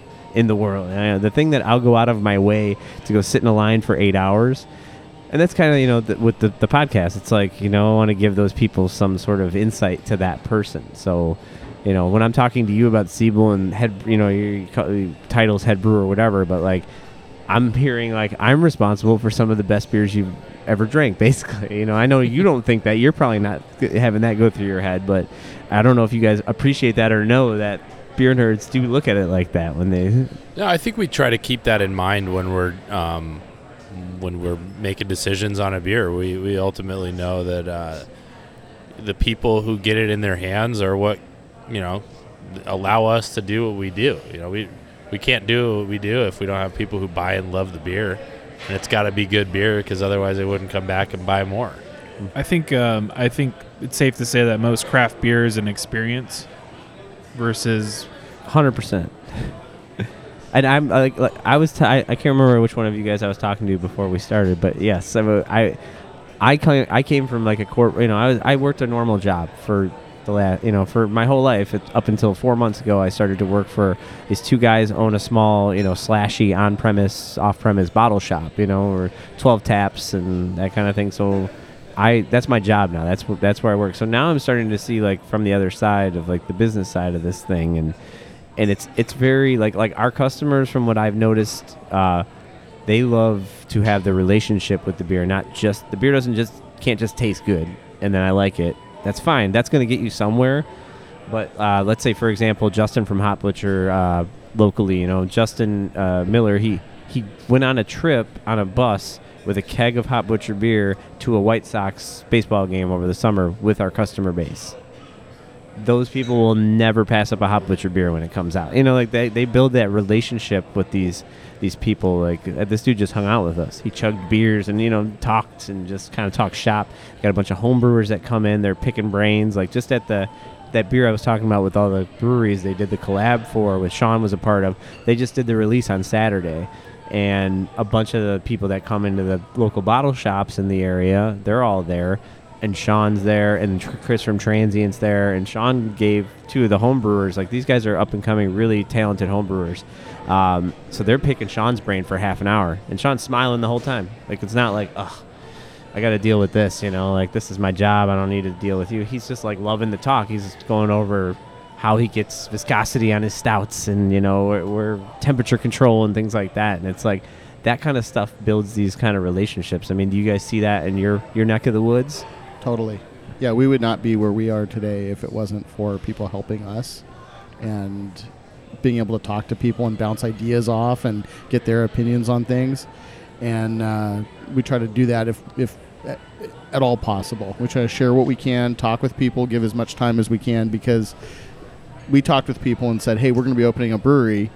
And, you know, for the most part, people are really accepting and welcoming of that and uh, you know give a lot of advice and help and so we try to turn that around and then hopefully those people down the road will be doing the same thing with the next group so um, yeah there's there's a whole group and it's probably one of my favorite things is having a uh, you know a, a book of business cards or whatever that I can pick up the phone if I have a problem in almost any area of the business I have someone to call and and that's awesome. So we're not alone. You know, it's not just us inventing random stuff. That's fun for beer. It's not so much fun for you know, what are you doing? You got a problem? so yeah, there's a whole bunch of collaboration in the industry. There's a whole bunch of um, uh, shared. I mean, we're all in this together, right? Like it was really fun going to a brewery. I don't know, probably ten times our size. When we went to Toppling Goliath, and one of the brewers ran in, and they were talking about a, an inventory problem, and my wife and I had been dealing Like, with whoa, this. you have issues?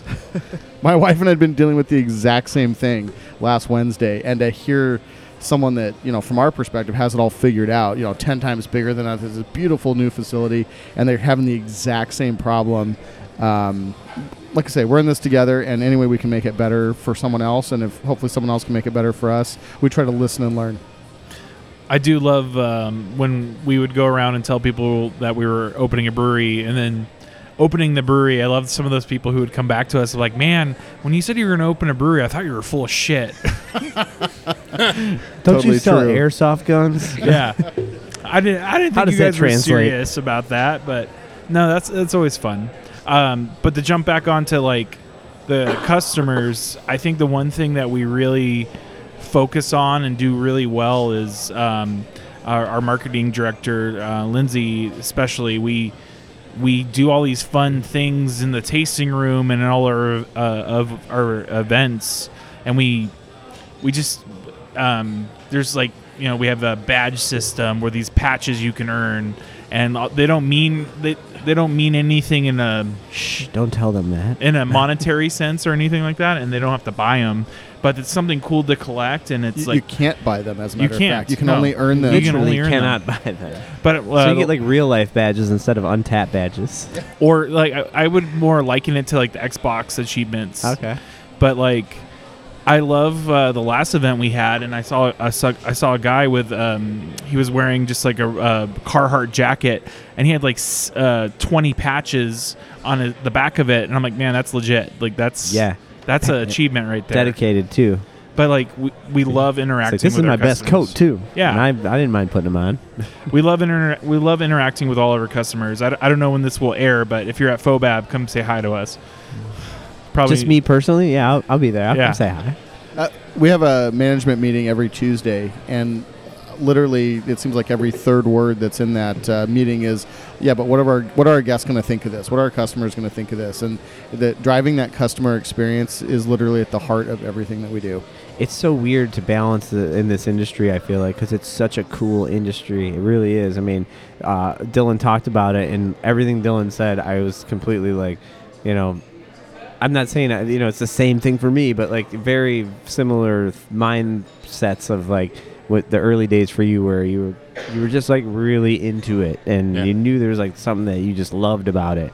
And for me, the whole reason that I'm even doing this right now, you know, like this isn't a monetized thing where I'm making a bunch of money out. You know, like, I'm, this is my my extra time that which I have very little of. You know, but I love it so much. You know, it's it's such a cool industry, but it's so weird to have to balance that part of it with the fact that yeah, it's, it's a business. I mean, there's money involved here, and there's livelihoods involved, and there's people involved, but it's a cool play. You know, it's a cool world. So it's it's really hard to kind of toe that line. So uh, when I hear you say that a lot of the talk, you know, every third word is our guests.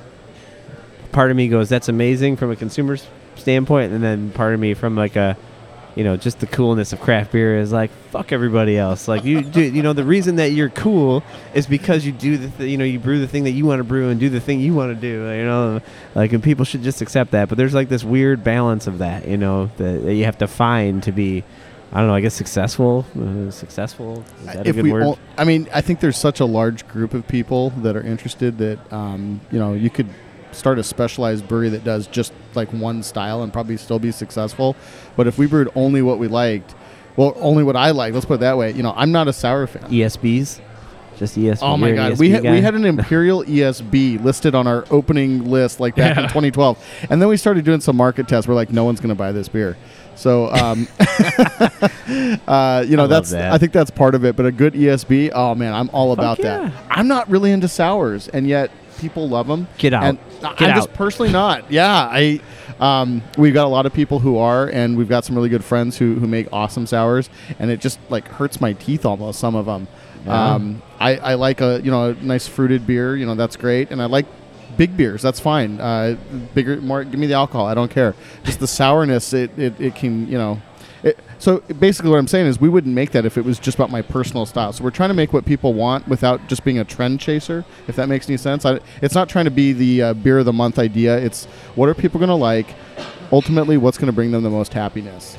It's So- like anything else too, though. I mean, you have your camps and your tribes and your politics, and you know, you it, it's anything that anything that you can think of in the world is separated into these groups, and beer's not beer's not. Uh, you know, they're not a stranger to that same issue. where it's like, you're not, you can't win for losing. you're damned if you do. You're damned if you don't. You release a beer one way, the other half of the world doesn't like the way you released it. If you release it this way, then the other part doesn't. Well, you're not taking me into consideration. Like, there's a very like we're starting to get a little bit of entitlement in the in the beer industry. I know that's something you guys don't want to talk. You probably don't want to talk about with you know on the consumer side, but you know as a consumer, I see it, and it's kind of crazy, and it's hard to balance all that stuff. So, like, what kind of things do you guys have to put in place? I mean, it's like you said, you're not brewing beer that's just because well I know this is going to sell. But I really respect the fact that people have been very candid with me in this forum, you know, to be like I brew a lot of these specific type of IPAs maybe so I can make my wilds, you know, so I can fund myself to do these other things that I'm passionate about. You know, like, it's kind of a weird place that some of the brewers and the owners find themselves in depending on their size and their scope and uh, their financial, you know, stability uh, and size and all that. So it's like, you know, IPAs I know are going to sell. Barrel aged, they're not barrel aged, but just stouts in general right now currently are going to sell. You know, so I have to do this so I can do some of the other stuff that I want to do too. I, Yeah, I mean, I don't know if that's a real question. I don't know. I don't know if there There's is no a question. question Just sort of I'm responding to the thought. Like, I, I would say that generally we, d- yeah, we're not brewing. We don't brew a brand just because it sells. Um, we brew a blonde ale that is a large part of our uh, production, but it's not. We'd probably make more money if we sold something else. We, we it's more interesting because it can get people into our brand, and then they can understand what we're doing and why we're doing. it. It's kind of a gateway, but it's we're not brewing it really for the money. It's It also it's a yeast feeder. It feeds yeast to our other our, our product lines. Yeah, Huh, interesting. Yeah, we, we call that uh, 714 because it was kind of a riff on, obviously, you know, the original Chicago uh, 312, right? And then turning into 805. And so we did it as a joke originally because we'd been hearing that Budweiser was buying up all the area codes. And I was like, well, they didn't buy up ours yet. We're too small of a market. Let's do it. And um, I actually had called Patrick Rue at the Bruery, who I've, I've watched his journey from a, a starting point. So my wife used to work for his father. So I saw him, and we, we went to the same law school. So I've known Patrick from afar for a while. And when we were getting going, I was talking with him, and I noticed he'd made this beer. And I said, Hey, can I use that name? I don't want to step on your feet. He goes, Oh, we're never going to brew it again. We just did it so Budweiser wouldn't use it. Uh, if you sell to Budweiser, you know, you can't sell them that name. I said, Okay, sure thing, man. And um, so, we, you know, we sell a good volume of that, but it's, I, I wouldn't say we make it just because it pays the bills. I've heard that from other brewers, um, you know, for certain beers and stuff. But even our West Coast IPA, which is probably our other largely distributed beer, uh, we went through 10 or 12 different iterations of that. So the name of the beer is recursion. And a recursion is when something happens like upon itself. And so even the label is showing like a, a I don't know what to call it, like a repeated image 10 times looking into itself. Right, right. And so we did a recursion 1 and a recursion 1.1 and a recursion 2 and a 2.1 and a 3 and a 3.1 and each one had a different set of malt and a different set of hops and it was us experimenting and we told people, "Hey, this is an experiment. Try it." You know, and we confused some accounts um, that they didn't understand like where we were going with that. Like, "Where's 3.2?" And you're like, "We didn't make a 3.2. We went straight to 4 cuz that that area of experimentation was done." And so we sell a lot of our recursion West Coast IPA, but at least I don't feel uh, maybe the brewers feel differently, but I don't feel like we're making it just to to pay the bills. It was something that we this was the pinnacle that we felt this was the best that we could make given that style of beer, that alcohol level, and uh, that that amount of hops. And it, it took us a year and a half, I don't know, something like that, Yeah, almost two years. almost two years. And we came to this thing and we said, yeah, we really like this, and I love that beer. Yeah, yeah. Number number nine was the one that uh, we well, it was recursion nine, but it was probably the actual like fourteenth or fifteenth Yeah, iteration within 12, the 14, series. 15, something like that. Um, 9.0. Yeah. no, I, I I think the the journey of that beer is is interesting, but I think what's you know something that every brewery learns at, at some point when, when you grow because you know our we've grown both our outside sales um, as well as the the barrel age stuff but you know even though we self distribute like that beer has made its way into some really important accounts for us where it's like you know we've got to keep that beer on because if if we lose that line at that account like we don't know when we get it back. And and it's a, it's an important account for us because they you know they buy a lot of the other beers and it's it's just interesting how those things that you know like oh well that's for those are for big breweries that sign on with big distributors that get locked into those things. It's like eh, they you know you have if you're successful and people like what you do it's going to happen to you at some point a little bit. And but it's at least a beer you know both both the blonde ale and the ipa like steve said we we make them because we like them they're they're great beers.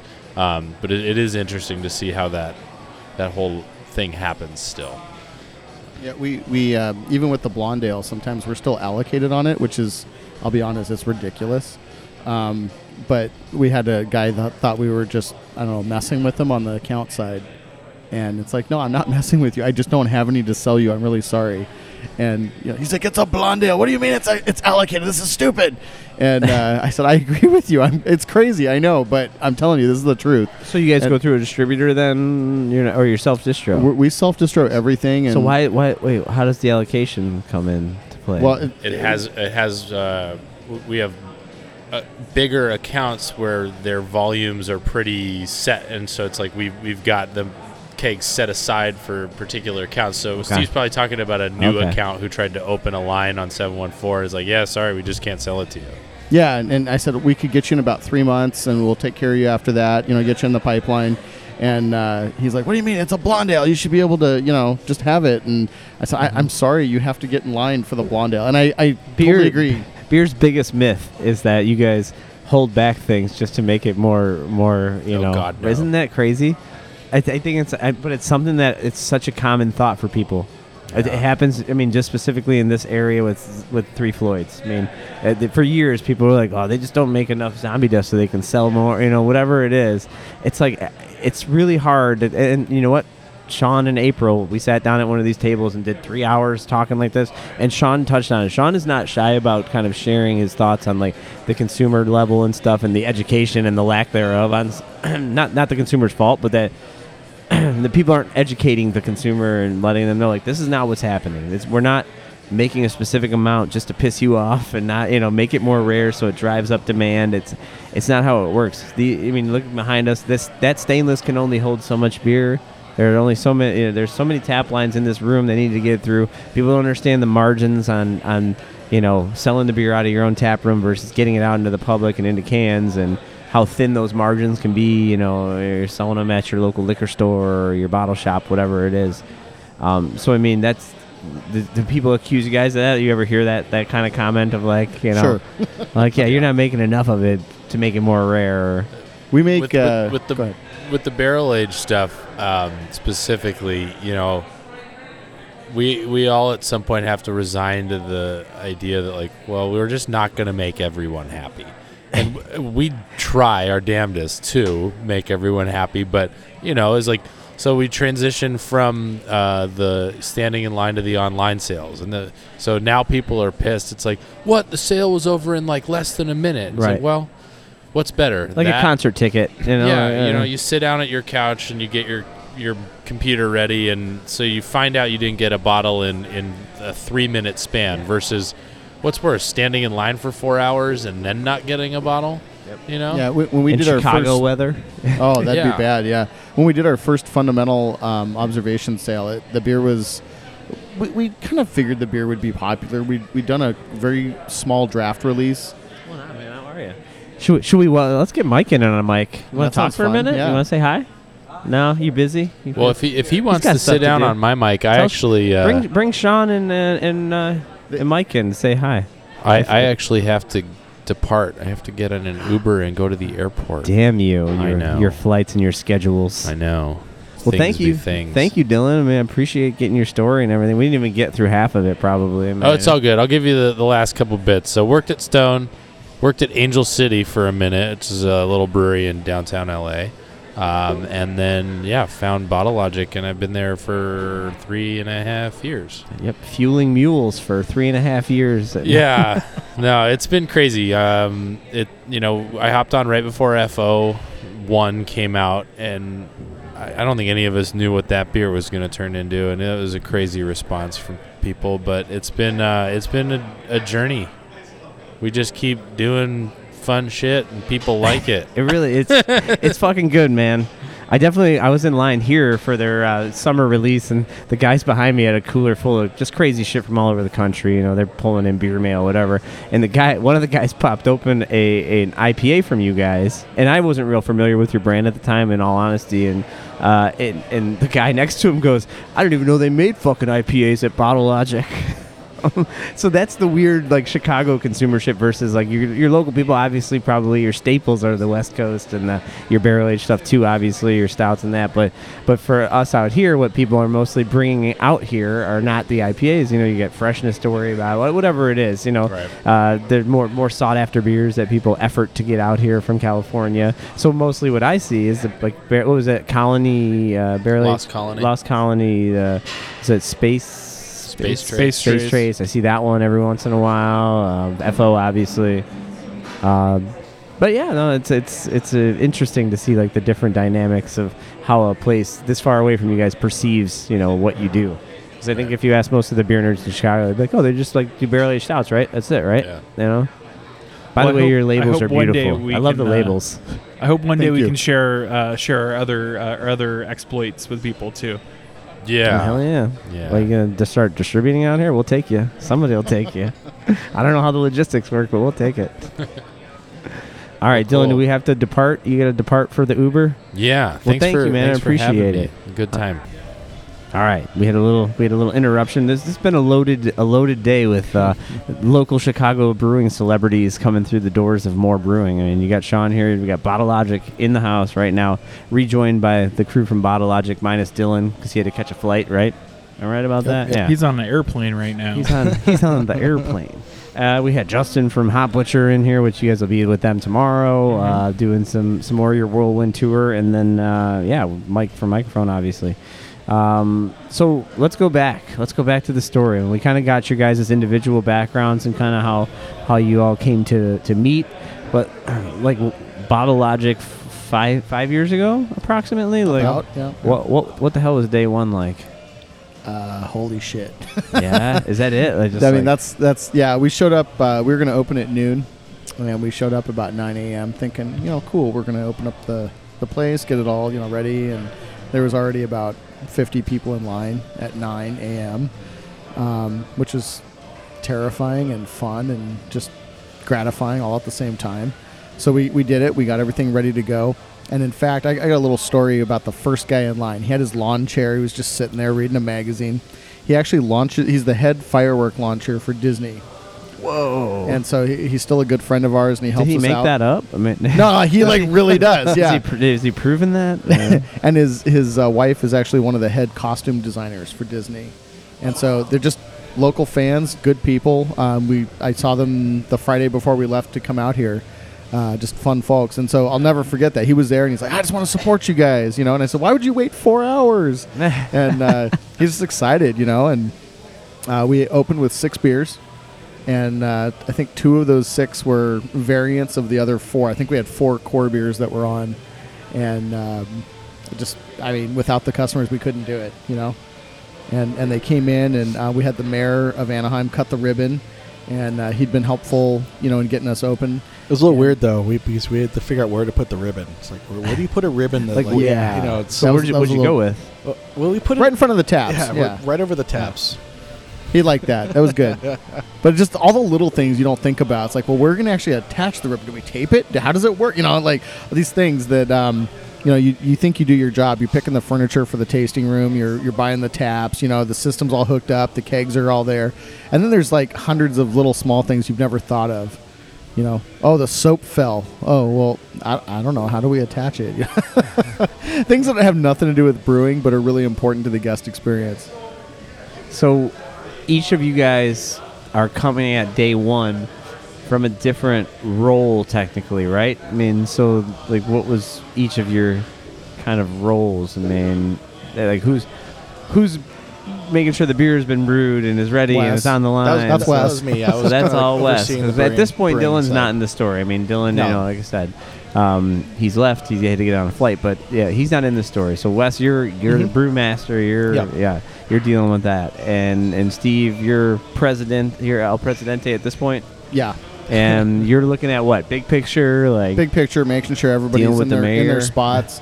We'd done interviews a couple weeks before, uh, bring some people on, and about 1203, 1205, as soon as the mayor literally physically cut the ribbon, I was on the phone like, okay, hey, you interviewed with us two weeks ago. Do you want to come in for a job? And we hired the people that we really thought were going to do a great job. But then we're like, we need like 10 more people. so you, we, re- uh, you realize that in three minutes, that's all it took. Three minutes from the, the minute you open, you're like, all right, we're gonna need more people. That's pretty much accurate, yeah. And um, so we, we went from, I don't know, five employees to eight employees in about an hour and a half. An So- hour and a half. it was busy, and we knew right away. Um, so shout out to our sales manager, who um, had had current sales manager, who that day had said, "Hey, I really want to work here," and I said, "Yeah, that's great, you know, but I'm I'm full up." And he's like, "I just want to let you know I quit my job. I really believe in your company, and I really want to be here." And I was like, "Uh, that's a big responsibility." Want to start right now? yeah. well, we weren't ready yet, and um, it, it took about a week or two, and I, I figured it out. And he's just been a huge asset to our company. He's just a hard worker, and and really cares about our brand, What's and his really name? cares. He feels like Steven. He's actually coming out for the Bears game. shout so, out, Steven. Stephen Langton. Um, he's he's seriously just just if there's never been a time when he's not working so hard that I have to like send him home. He's he's like the only guy I think I've ever managed as an employer where I'm like, go home. Bro, leave. he's Well, great. It's funny you just mentioned the Bears game that we all just kind of came to the conclusion was time was completely changed. Yeah. what- what so, happened to that? Yeah. Well, we've got uh, three tasting room employees who've been with us uh, each over about three years, and we thought, what a better time to say thank you and show them a good time than come out to Chicago, have a fun, uh, you know, few days, go to Fobab. We've got some reservations at some killer bars, um, and then go to the Bears game on on Sunday. And we, uh, they, we have a fantasy football league within the the brewery, and they're all these three are all part of it. They're all some of the more senior people on the tasting room side, and just come out and have fun. So yeah, we just found out the game got moved from uh, what twelve to seven. So our flight was supposed to leave Yep. at seven. Yeah, noon Oh. kickoff quickly turned into a 7:30 kickoff when they NFL Yeah. realized the Bears are pretty good. Yeah. so I don't know. We're gonna go adjust some hotel rooms and flights. Oh boy, that sounds like chaos. so, uh, and Brandon, what was your what was your approach for day one? What, what was you, you? I mean, you you introduced yourself as like the marketing, I guess, and the brand management. more more of the brand stuff. I one my responsibilities were making sure we had the the look on the glassware and the beginning of our merch sales for day one, stuff like that. Um, packaging. We hadn't started packaging any bottles yet, but we were working on our, our first round of labels for our first 22s and stuff like that.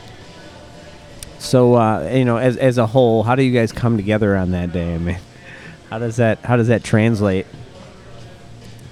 I mean, as you as you guys kind of like come together for day one, like where where's everybody at? Like who's who's doing what? You know, it's- it's kind of all hands on deck. Like you're pouring beer. Anybody that you can get pouring beers, or It was chaos. yeah, it was. That's the only way to describe it. It was chaos. So I was kind of dealing with. Um, we, we had some investors. Uh, I was dealing with them, dealing with the mayor, uh, dealing with know people we've known. We had some friends and family that were there, kind of walking around. Everything was set up on the pouring side. Uh, Wes was making sure that the beer was you know coming out not foamy or you know not under or over carbonated or anything.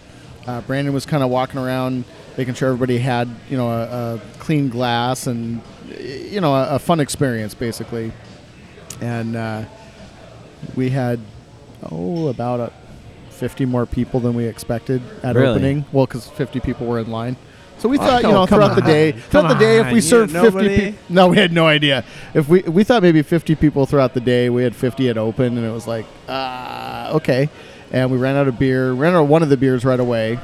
Um, and and you remember which beer? No, I actually don't. no, I don't remember either. Stout, IPA, blonde ale. Something like Probably that. one of the probably the double IPA. Might have been the was double I think it was double actuator. Yeah. Yeah, and we had more on on deck, but um, we'd only packaged off like I don't know three or four kegs, and it just flew. And we weren't open very long. And I remember thinking as we were like closing up that night because we weren't open. I think we were open eight hours or something. We closed up. I locked up, and uh, I remember thinking, "Huh, I'm gonna have to do this for a long time." And it's been five years, and every night, uh, you know, last thing I do before I go to bed is like check our. Uh, we have an end of day report that comes out, and it kind of tells us what happened. Sure, sales were good, sales were bad, but more importantly, did anything happen that we need to, you know, work out? Was there a maintenance problem? Was there, you know, did something break? You know, all that. And I didn't, I didn't know that day that I was gonna be checking that report for the next. I, don't know how long. foreseeable future. yeah, fi- almost five years at this point. Um, I, I love it at this point. I get that email. I'm like, okay, cool, another day in the books, you know. And it's not, it's not the dollars. It's the fact that we've had this group of people that are really talented sort of come together and put on a, a almost a wonderful experience for the people coming in.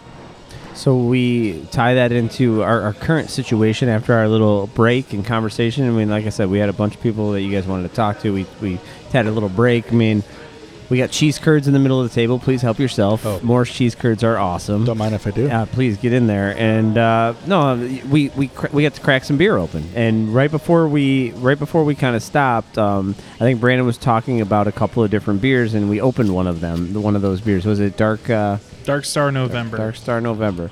So talk about that rye barrel aged Uh, stout. right? Br- we we aged them in Buffalo Trace barrels, but it has rye and molasses in the grain bill. okay, okay. This is actually one of our um, earlier homebrews that we we um, aged in these little Balcone one gallon barrels. Was they five gallon barrels? I'm not. I'm not. Those really are five gallon. They're barrels. five gallon barrels. Yeah, the the Balcone five gallon little whiskey barrels, and that was kind of like the first exploration we did into barrel aged stouts. That, that first one was not exceptional. The second one was pretty good Yeah, the though. second one's It good. got better rapidly. Yes. I still have one of the barrels in our uh, at Yeah, the we house.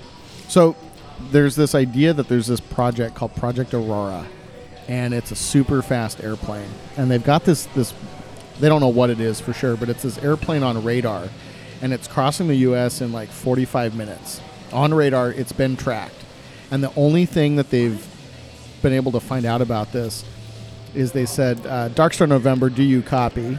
and then Darkstar Mike, do you copy? So there's actually two objects.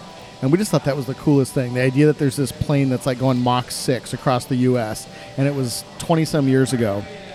And so we thought, well, that mystery, that kind of, you know, fun, I don't know, unexplored idea, uh, that just kind of spoke to us. And so that we named this beer that uh, in honor of, of that radio transmission. So one time radio transmission back in the 90s on radar you've got this object moving and it responded and i don't know you know so it's, it's clearly some military craft. And um, we thought that was really fun. And so that's what the beer's named after. And it was we, we were trying to come up with something that would have a lot of flavor but still be really drinkable. Um, and I, we were shooting for originally what 12 13% And we kind of hit that. Yeah, we did. Yeah. yeah, and this year, I so I actually um, hadn't tasted it uh, in large quantities until just today. Frankly, we bottled it late last week, Mm-hmm. and um, I was surprised the amount of rye because we had some rye barrels in the mix yeah, this year. We actually had a good amount of rye barrels in the mix. Uh, normally we use a Buffalo Trace blend with uh, uh, Darkstar, but uh, this last uh, essentially barreling, we, we mix it in with a lot of high rye barrels. Uh, and that actually brought a really cool character to the beer this year. now, is that what you're drinking right now? Yes. That's what you're tasting right now. Okay. So yeah, to me, you know, I, I had my little taster of it, and I was just there's so much barrel character Mhm. on it. It's it's so good. I mean, is there? I think were you talking about off off mic talking about like the reaction to almost like needing more barrel based on like some notes. Oh, I was just talking about like when we we send it off to competition. We're very we pay a lot of attention to what the judges say, and um, you know, in the past we've had notes about more barrel character, so that's something we really try to focus but, on. but if you have too much barrel character, then people Yeah. say it's too hot. Yeah, Right. There's- it's there's no hot. easy answer. Yeah. But yeah, what, It's it, fun. It's all- fun being judgmental and all- Untappd and all that. it all boils down to like uh, you said, like having a good amount of flavor, and um, you know, there's not a lot of ingredients in this in this um, beer, but it has a great. It's I think it's very complex.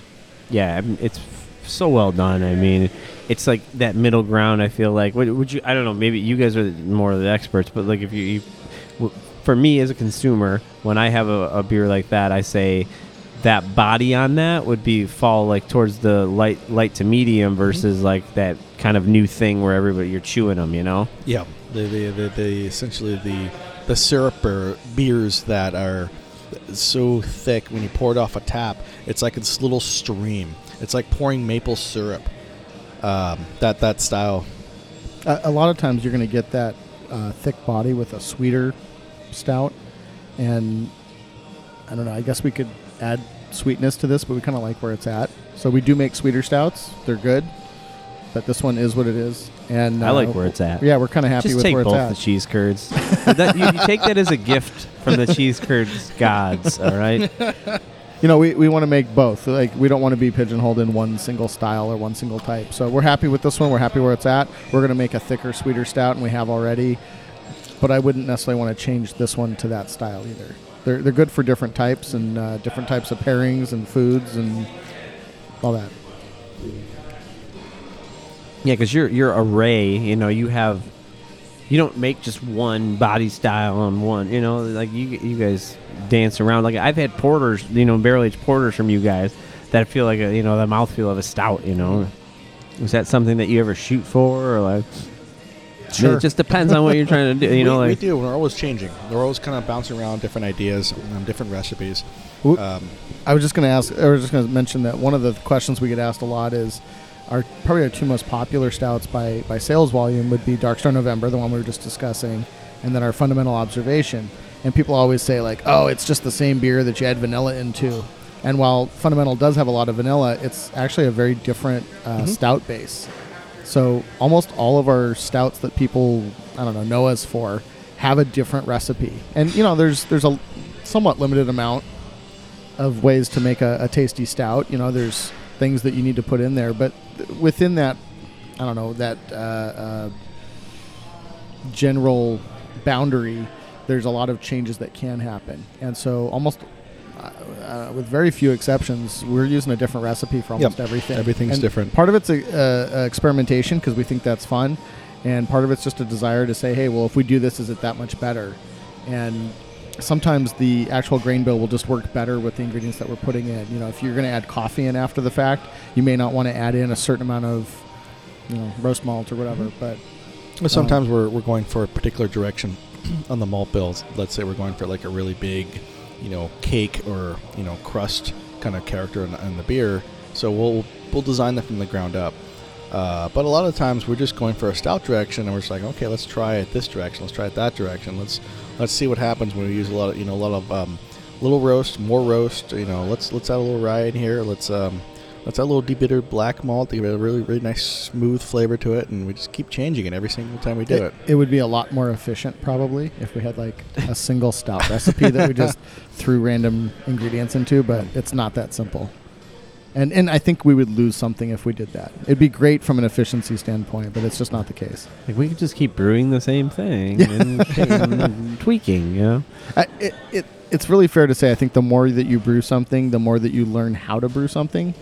And you know, I think Darkstar, if I had to give it like a most improved award, you know, our, our 2014 brew of that, I think I alluded to this earlier, but like tasting it now is like, oh wow, you know, we're it's missing this, this, and this. But at the time, I mean, it was the best we could do. Mm-hmm.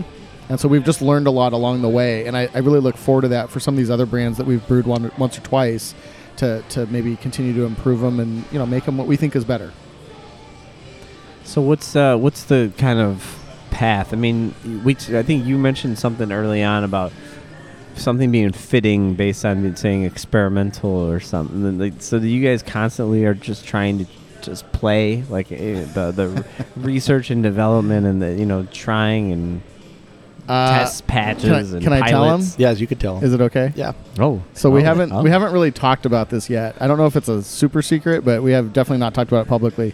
Uh, we're just putting in a seven barrel pilot system, and that's a pretty good sized pilot system. But we did the math on it, and you know my concern was if we go with a really small pilot system, there's not enough to um, split up and try different treatments on. So with a slightly larger pilot system, knowing that we may end up dumping some of those batches if they don't come out the way that we want. But we, we want to make sure that we have the ability to try different things. Um, between the three of us, we have a sheet with about 110 like random experimental beers. And some of them are crazy, like absolutely crazy, like some sort of absinthe beer that I have no idea how it's going to taste, frankly. It may be gross and we dump it. It might be amazing. Um, to, to more, we'll call them safe things that we just haven't brewed. You know, uh, um, the ESB is on there, the one that we were going to open with. Again, I don't know if anyone's going to buy it. They probably won't, frankly, but I like it. And we'll so still drink it. Yeah, I'll drink it. Um, I couldn't make 30 barrels of it or 60 barrels of it, but we could do a smaller batch. And um, that's going to really help, I think, push us forward to sort of hit the bounds of what is possible and still have a balanced beer. So we don't want to just randomly throw things in and hope it's good. We want to come up with a flavor profile and try to meet that. How do you guys perceive your own brand at this point? You know, if you walked out of your own shoes and, and looked from the outside, I mean, how do you guys see yourselves? I mean, locally, you know, you, you have these neighborhood customers and you have these people that experience you through distro and these people that experience you like further out when you zoom out, like in Chicago or, you know, the beers that you have set up on the ledge there and more might be the ones that we see, you know. Well, I, I definitely think I think people see us as a very inviting brand um, in terms of you know everyone's welcome and every idea is a good idea and we want we want to be there to listen to those ideas. Um, I think when I've been out and about and see our branding, our logo on a tap handle or a sign at a bar and stuff like that, it just it, it you know definitely pops and Or at Disneyland. or at Disneyland, yeah. That seems like the most surreal one, right? That's got to be. It- It's crazy. I never Yeah. thought our beer would be at Disneyland. That Like- is that's really cool. Yeah, we. Um, uh, I have to give you know mad credit for Stephen Langton for sure for for that, but um, it is it's just, it's a surreal for sure. But I was I was there a couple weeks ago and just popped into a random uh, bar at one of the hotels. And I'm like, oh, there's seven one four. Jesus, I mean, Yeah. that, I, I would imagine that's got to be kind of crazy, just to to think that place, the happiest place on earth, has got a bottle logic beer available to anybody who walks through the doors. The millions of people. It it is. So we were at um, California Adventure as a group of us two years ago for the Christmas our Christmas party. We shut down our tasting room twice a year, take all the employees out to to go have fun. And uh, two years ago it was at California Adventure, which is the other Disney park. I think we gave back because all the employees were buying our beer from the stands. I think we gave back all the sales that we had made throughout the year, but uh, it was worth it. It was fun. And um, you're asking about the you know the perception. We were at dinner last night, and um, Dylan, his brother-in-law, was there. Who lives he lives in Madison, Wisconsin, and uh, he was telling me that uh, he was wearing a sweatshirt, uh, a Bottle Logic sweatshirt. You know what is that? 2,500 miles from home. And he was just out and about doing something. And someone said, "Hey, where'd you get that?" And he's like, "Oh, at the brewery," you know, because he'd come out there and uh, he'd seen his sister, which is Dylan's wife, and uh, you know bought one of our, our sweatshirts. And this guy was offering him like fifty dollars, hundred dollars to sell him the sweatshirt. He's like, "No, it's cold. I need to wear a sweatshirt."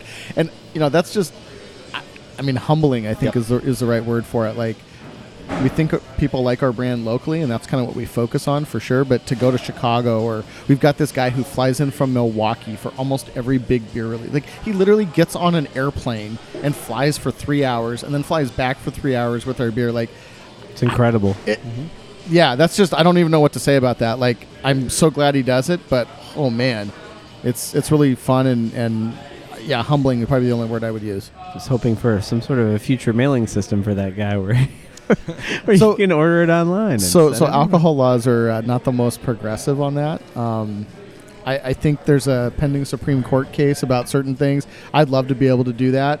It, direct to customer. You know, we, we self distribute all of our beer to accounts. We don't work with a distributor. We've had a lot of options and offers to do so, but we like controlling that. And I like knowing that, you know, we, we had a very, I won't say who it is, but we had a really large account last year that decided they I don't know, wanted to yell at our people, and it just it's not worth it. And we don't work with jerks, and we fired them, and we would not have that as an option if we worked with a large distributor.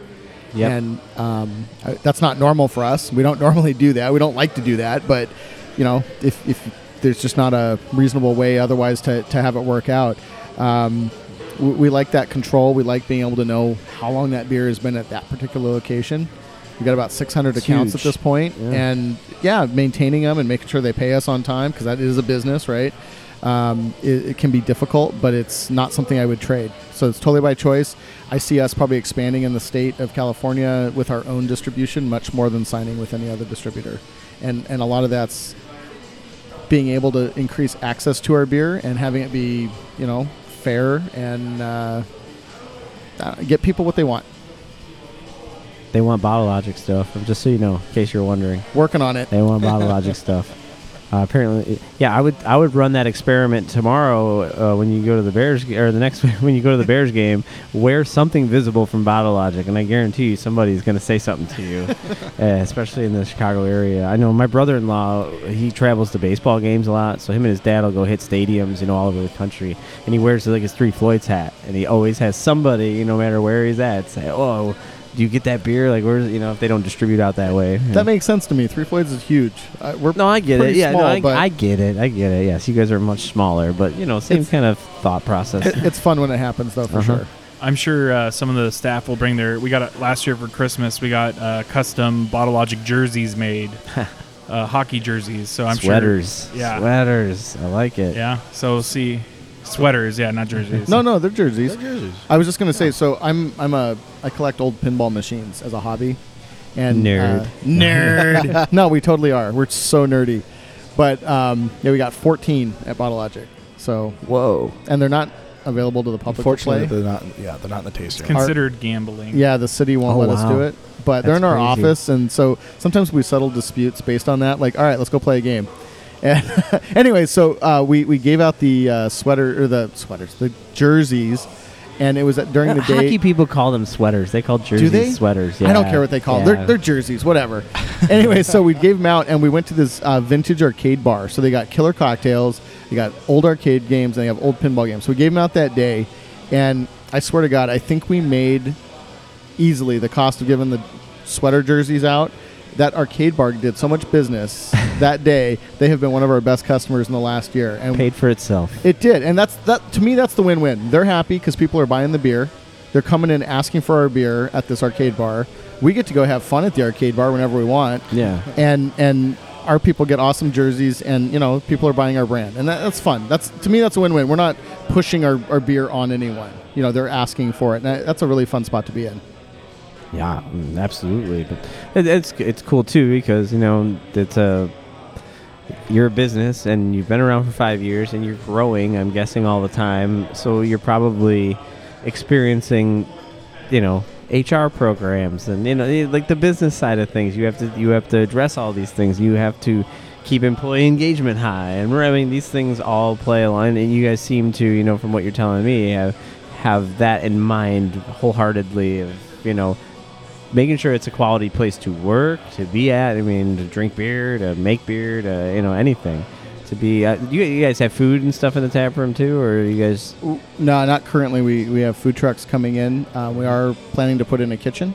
Uh, it's funny you mentioned the HR stuff. So my job before I came to and, and opened Bottle Logic was actually as an HR manager for a manufacturing firm. It's a box company. It was um, very exciting. Corrugated. Uh, something? Eh, no, no, no. It was it was printed.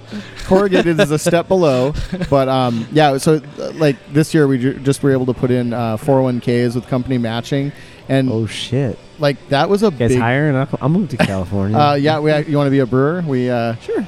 Yeah, we just I'd have a, figure it we have out. a brewer application out, and you know it's the funny stuff that people don't see on the back end is like we had I don't know well over hundred applications, and I'm like I don't even know how to deal with this many. You know, like I I want to tell everybody, hey, thank you so much for applying. You know, maybe they're not the person, and just let them know, but just it's a large volume to deal with, and I'm I'm trying to figure out how to allocate that the best way. So there's definitely a lot of challenges as we grow. you make them send a picture, right? You're like, well, Dylan doesn't have a beard right now, so we're gonna need the bearded guy to offset the unbearded guy. I think we have the fewest amount of beards and tattoos as a group. Uh, Good for you in guys. Southern California. right. I'm not opposed. I have a beard, so break the break the cycles. I'm not opposed to it. But it just seems to be the way it's working.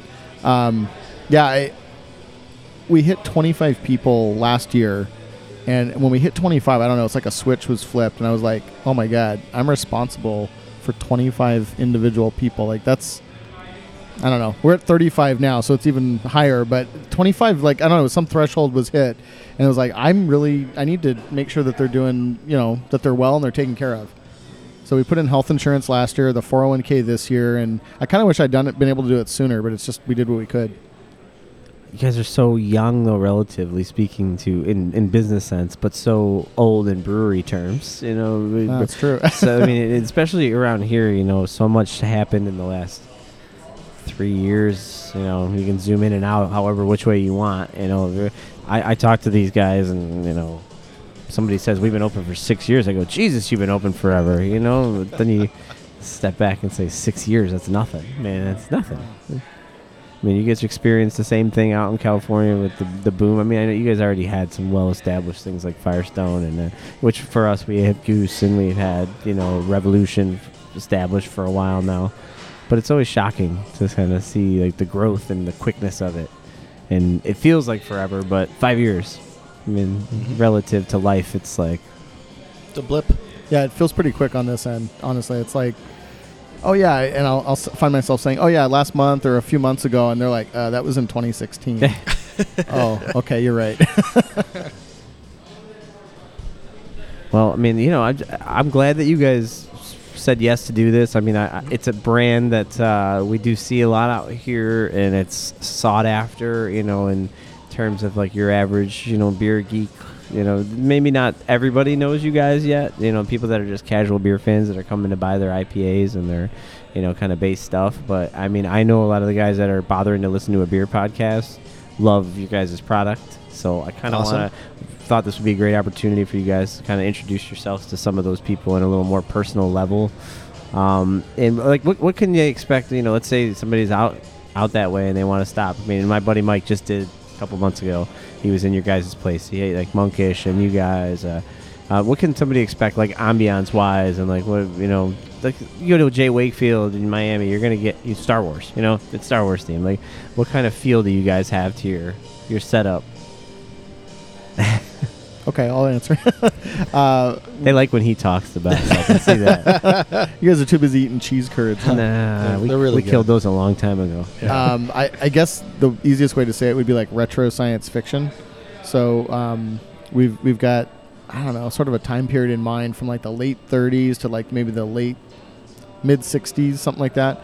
And and it's science, it's space, it's it's fun. It can be goofy and campy at the same time, and kind of anything in that area is fair game. Um, the, the pulp science fiction though is probably the closest to what we do. And uh, so we've got a pretty good sized expansion in the works as soon as our parking issue can get worked out, which we mentioned funny. before. Just the Parking parking, issue. right? Like we want you guys in there. We, if you've heard of us, we we'd love that you've done that. We hope to, you know, uh, uh, see you in our tasting room. Um, a lot of fun stuff in there. We're trying to have more and more barrel aged stuff, um, barrel aged beers on uh, on tap, and it can be hard. It can be stressful um, for our staff.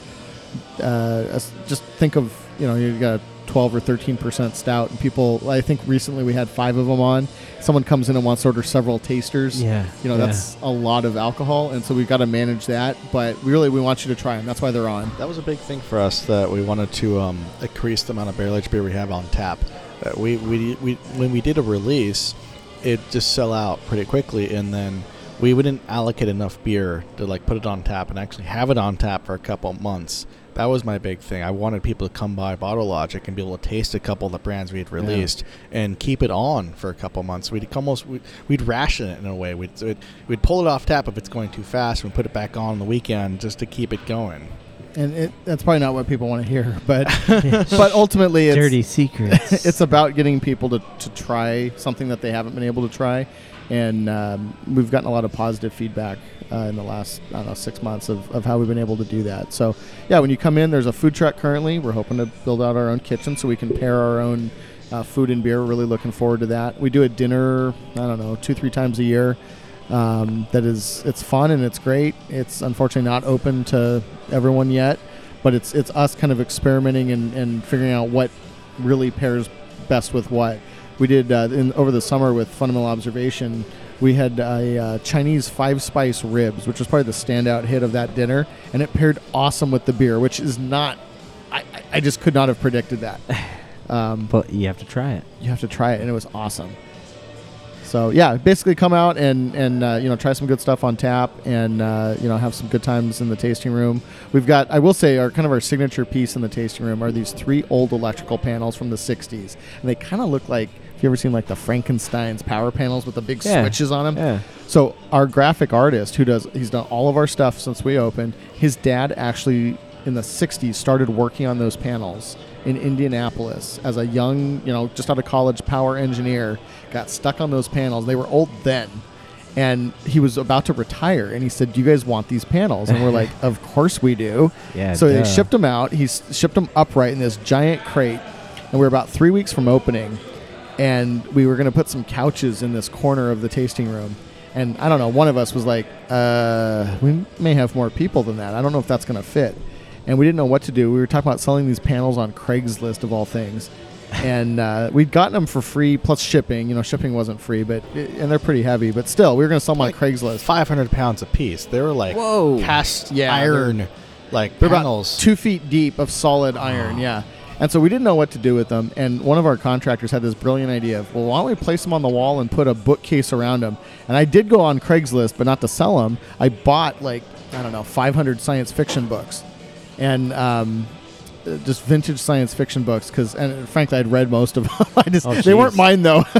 and we put them up in these bookcases, and it's kind of a showpiece that that's probably where people gravitate towards first. They take a photo there. The only complaint we get is that you can't plug your phone into the power panels, and that pisses people off. Like it's a power panel, I should be able to charge my device on it. So we're gonna try and work on that. So what? Uh, one one little thing. What? Where? Where's the logo come from? Where's the Where's the logo? Does it have great significance? Yeah, I mean, uh, light bulb idea of invention, the idea of, of uh, you know lighting up new ways of doing things. We're big fans of Nikola Tesla. Everyone thinks of Edison with the light bulb, but he didn't really invent the light bulb. There was a lot of people, uh, you know, working on it. Otherwise, we had worked with our that same graphic artist, and he put up, I don't know, six or eight different logo choices. And we've actually used some of the logos since then, but at the time we thought this was the best way to represent sort of our idea of invention, our idea of our, our spirit of uh, exploration, even if we didn't know where the journey was going to take us. It was about enjoying the, the journey itself. How about the bottles? That your your barrel age. I mean, all the bottles up there, they have this unique kind of their own thing. It's uh, they're all very similar but different. You know. So why why that style? Do you mean the label or the The actual label physical- itself. The label itself. Oh, yeah. so that's a really easy one. Oh, so good. again, super nerd, right? Super geek. So our we were trying to figure out, okay, how can we make a label that's not a complete fresh start uh, every single time because it takes a lot of time. Number one, it can be very expensive, and most importantly, it can be confusing for the customer. Like if it's we, we do a lot of character art, and that's great, but if you don't have sort of a template, it, it can be confusing to figure out what you're, you know, drinking or looking at. So I told him, I said, make a label that looks like I'm looking at the Apollo 11 command module computer. And he's like, that's going to be super busy and complicated. I said, I love it. Just, just make it look kind of cool, you know. And I, I think he absolutely delivered. If you look at that and kind of p- picture yourself at like a mid 60s command module, it kind of has that feel. There's some buttons, there's some, you know, text and it's font killer bot. It's killer label. I and, mean, and so that's kind of where the idea came from. And of course, he's able to write it down and describe it so much better than I could. But I knew what I kind of wanted to look at, and it has this black background as a template. We've done some foil. We've done some different uh, smaller icons. It's got a good amount of description, so we can talk about the beer if you're not sure what it is. We've got some food pairings on there. But I, I kind of wanted it to look busy. Um, we do some other ones that are clean and smooth, but this one, it's a big beer, right? Like it's it's a 12 percent minimum generally for our for our Yep. barrel age series. This is something you're gonna sit. This is you're gonna sip. You're gonna savor. You're gonna ponder over. You're gonna have time to digest this label. Uh, it's not something that you're gonna you know be drinking at a football game and the can's gone. You know this is a lot of people do keep the bottles as well. yeah. And I've so noticed. even while we were standing over there, and Justin from Hop Butcher, Justin Miller, is standing there. He, I, he looked at me. and He's like, "Love these fucking bottles. you know, love these labels." Uh, We, we spend a lot of time working on the labels and we're proud of them. Well, guys, I mean that's it. We've been, we've been like marathoning this thing today. I've, I've kept you guys plenty, plenty of time. Is there anything else you want to kind of leave people with with Bottle Logic? I mean, He- Fobab. Good luck at Fobab, and Well, thank you. Yeah, we're happy to be out here, this. and uh, we we're just I don't know so happy that, that people like what we make. You know, you're never sure what happens on a manufacturing side. You know, you make something, you hope people like it, and um, glad to see that people in Chicago like it, and we look look to be out here in the future. oh, they do. They love it. Yeah, and this will probably air after the fact, but who, for whoever I meet at Fobab this year, it was a pleasure meeting you. Agreed. Future, Brandon says. nice meeting you. Hello, future everyone. So, are you guys all going to be there for what? Friday, Saturday? Which days will you guys be like actually running around where people can might be might both- bump both into days. you? Okay. Yeah. So, we're gonna be you're running. Saying I uh, can come talk to you. All right. Yeah. We'll Yeah. be running seven strong. nice. All right, guys. Let, I'll let you get back to the whirlwind that is your lives right now in the Chicagoland area. Um, cheers and thank you for Cheers. Cheers. thank you for being Bottle Logic. Thank you. All right, Thank see you guys.